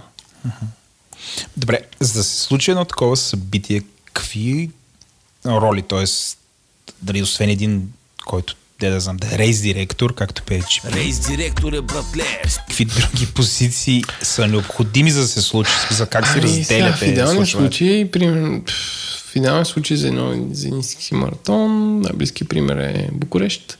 Там има 10 души, които работят това цяла година. Тоест ти, нали, ако 10 души плащаш заплати на цяла година, нали, смяташ какъв е разхода фикс нали, за, за това нещо а, трябва да имаш човек, който се занимава с а, сайт. Трябва да имаш човек, който се занимава с маркетинг на това спортно събитие, който освен на местно ниво да го съмитва по нали, запад. Трябва да имаш човек, който се занимава с институции. Трябва да имаш човек, който се занимава с продукция. Това са тениски, а, всяка вид награди. А, човек, който се занимава с логистика. Защото едно такова събитие е някакъв транспортен хел имаш около 60 неща, които трябва от едно място да стигнат други, накрая се озоват на едно място, а, което да бъде посетено от хиляда души и те да са наясно какво става. Трябва човек, който се занимава с комуникацията с а, както с спонсори, защото и спонсорите са много взискателни. Всеки един графичен материал, който произвеждаш, всяко една тениска, всеки един банер, всеки един имейл, който достига до до твоите това трябва да бъде одобрено от спонсорите, защото тях присъства съответното лого, нали? И това е някакво време за това нещо да се случи. Нали, трябва човек, който да комуникира с самите състезатели, за да са наясно те къде в колко часа да дойдат, какво да направят. А, трябва да има нали, ние нямаме случай агенция, която се занимава с пиара на това събитие, защото това е изисквано от спонсорите. Ти не мога да правиш събитие без да имаш професионалист, който да се свържи с медии, медиите са наясно, че това се случва да дойдат на място, защото нали, един спонсор няма да даде в смисъл, няма да инвестира, защото ти ти не казваш бе дай ни пари, пък ще видим какво ще правим. Ти mm. вършиш услуга mm. на един бранд, ти комуникираш нещо. И за да комуникираш, трябва човек, който се занимава професионално с комуникацията. И да разбира самия нали, човек какво, какво се случва. Трябва човек, който се занимава с доброволците, защото за едно такова събитие отнемат от 50 до 150 души, които са доброволци. Ти не можеш да ги наемеш, не можеш да наемеш промоутърки. Нали? Mm. Един човек, ако е някакъв промоутър, който получава там 25 лева на ден, няма значение. Неговият мотив е съвсем различен от това един човек, който иска да помогне за съответна кауза и това събитие се случи. Трябва да имаш партньори в други неправителствени организации, за които нашия случай ние фандрейзваме.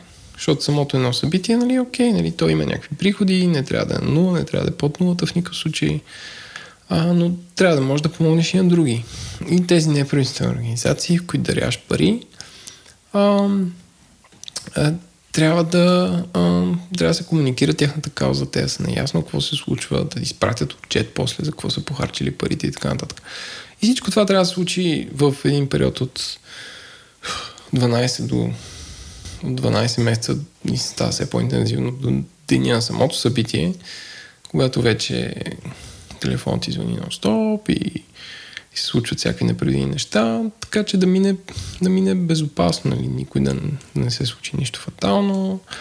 А, и всички тези условия, които са правени по някакъв договор, да бъдат изпълнени, всички хора са щастливи, което е невъзможно.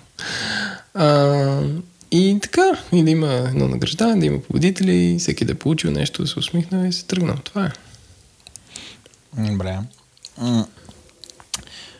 Са, ние преди, преди сме си говорили за доброволците, но мисля, че това е една от силните, от силните страни на Бегаджа, защото той може да е огромна част от хората, които подкрепят събитието, участват в организацията на събитието, са доброволци. Разкажи, каква ви е стратегията за намиране, грижа, ами, мотивация на доброволци? Да, ами, то, аз отчасти се занимавам с това. Нали, пак да кажа, че бегач ме 5 души в борда, е, от които нали, има 125 члена, от които 20 на са някакви много активни, такива помагат, а, инвестират време, доброволстват супер, супер сериозно. А, значи, доброволците, грижата е първо трябва да ги намериш. А, има мрежа, т.е. има мейлинг лист вътрешен с хора, които са доброволствени на нашите събития, което е вече над 250 души които като е ясно какво трябва да се прави, и изпращаме имейл. Ако не сте доброволствени на събитие, горещо ви препоръчвам да го направите. След това правиме, примерно, в зависимост от събитието, колко е сложно, това беше доста сложно, правиме обучение, където и събираме, им казваме сега, тук се случи това, в 9 часа ще стане това, еди какво си тук ще стане, тук трябва да отговори той. Нали, Тоест имаш карта какво ще се случва съответния ден. А, на всички доброволци даваме тениски, или някакъв подарък, който е свързан с самото събитие, т.е. награждаваме ги символично. И след самото събитие правиме традиционното пица и бира парти, което за, за това събитие ще е утре, между другото, където пием бира и ядем пица и бегат черпи. Ядете пица. ядем пица, да, това е традицията.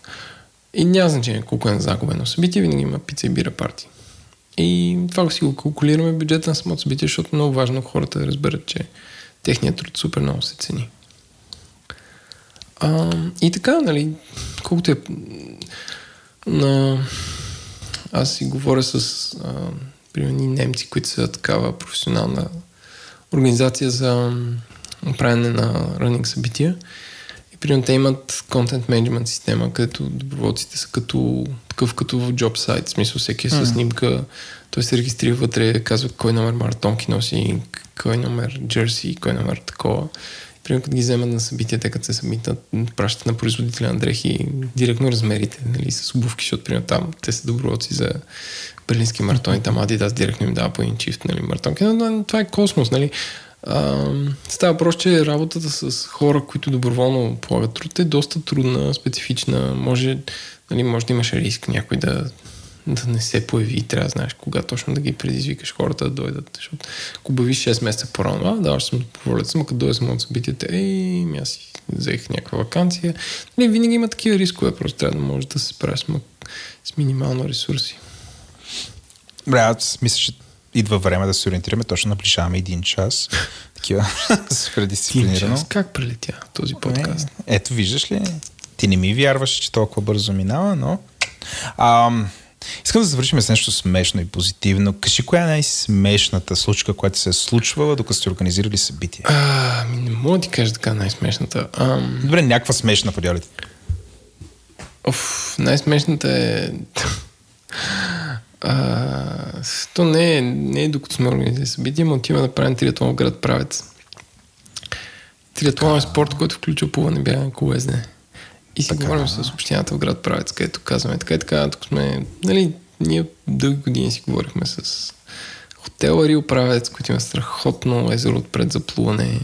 Те накрая ни разрешиха и ние казахме, «А, добре, супер, отиваме да разберем, нали, да получим разрешение от общината, което е леко страни от хотела, но все пак ще карат хората там колела, искаме полиция, спорт и така нататък.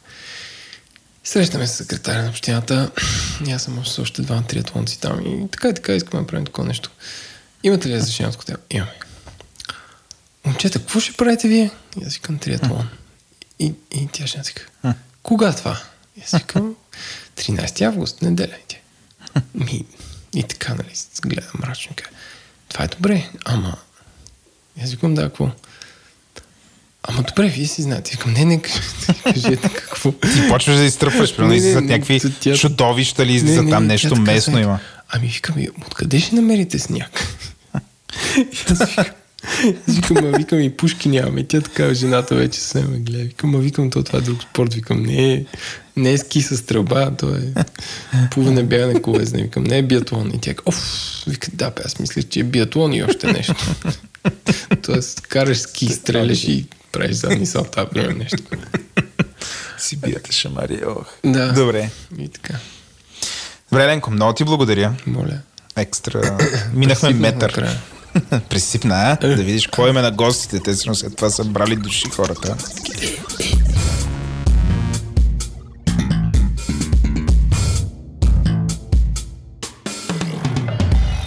Това е края на този епизод. Ако това ви хареса, може да направите няколко неща. Значи, първото идете и се абонирайте за нашия подкаст в някои от многото програми за слушане на подкасти. Ние буквално сме във всяка една програма, освен Spotify. Работим по въпроса, скоро и Spotify. Другото, което може да направите, идете ни напишете ревю.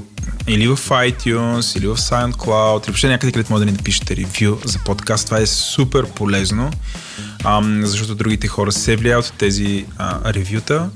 А, и това много ни помага този подкаст да бъде по-популярен. Другото, което може да направите, е да идете в Twitter и да ни последвате, където ние сме сравнително активни, ретвитваме някакви неща, имаме интеракция с хората, които ни слушат. Вторият на мисли и основно обратна връзка получаваме в Twitter, където има официален хештаг, който е а, хештаг Г и ударено. А, също така имаме, имаме през 2018 година имаме почта. Почта се намира на адрес info говори-интернет.com. Ще кажа пак, ако това ви е изненадало. Вие сте в някакъв шок, че ние имаме почта и много обичаме да получаваме писма. Значи, да почта ни е info at говори-интернет.com. А продуцент на епизода бях аз, Владо, аудиоредактор и монтаж ще бъде от Антон Велев, аудиоконсултант ни е Георги Маринов, музиката ни от Тунко, а, началничка на Hype Squad е Рая Накиева, дизайна ни от Ели. Искаме да благодарим на една камара хора и компании, които ни помагат а, този подкаст да се случва.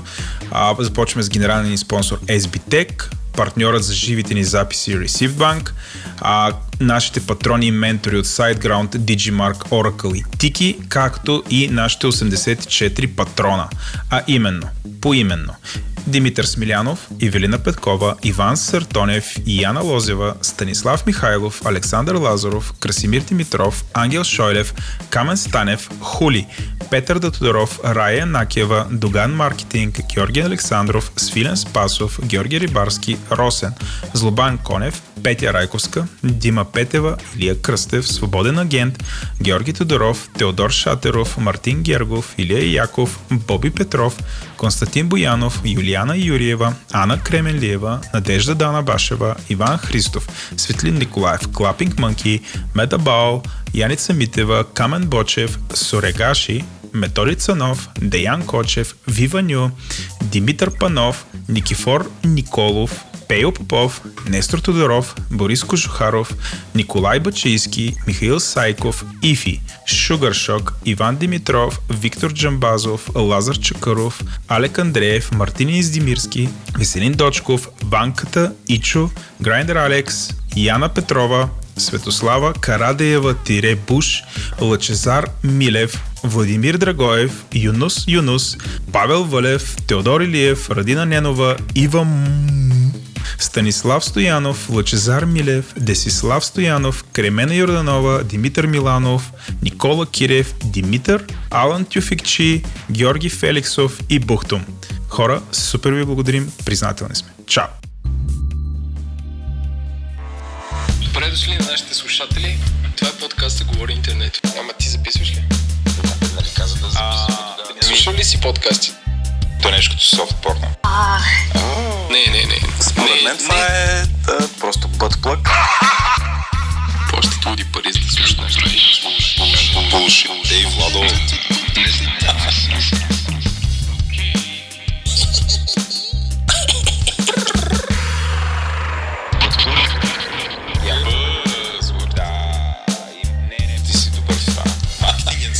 Креативност нула. Не, не, че тъп. Той не е тъп. А, Просто. прост човек. Пълен олигофрен, пълен олигофрен. Ще си пълен олигофрен. Та пак. Това ще го. Път, път крак. на Snapchat, на Instagram, YouTube live streaming, Facebook, където и да. е. Абсолютно лъжа. Фейк нюс. Фейк нюс. Супер долна лъжа. 213 000 биткоина. 320 калории. Три дена, три патрона. А, чакай, Кашпировски се обажда.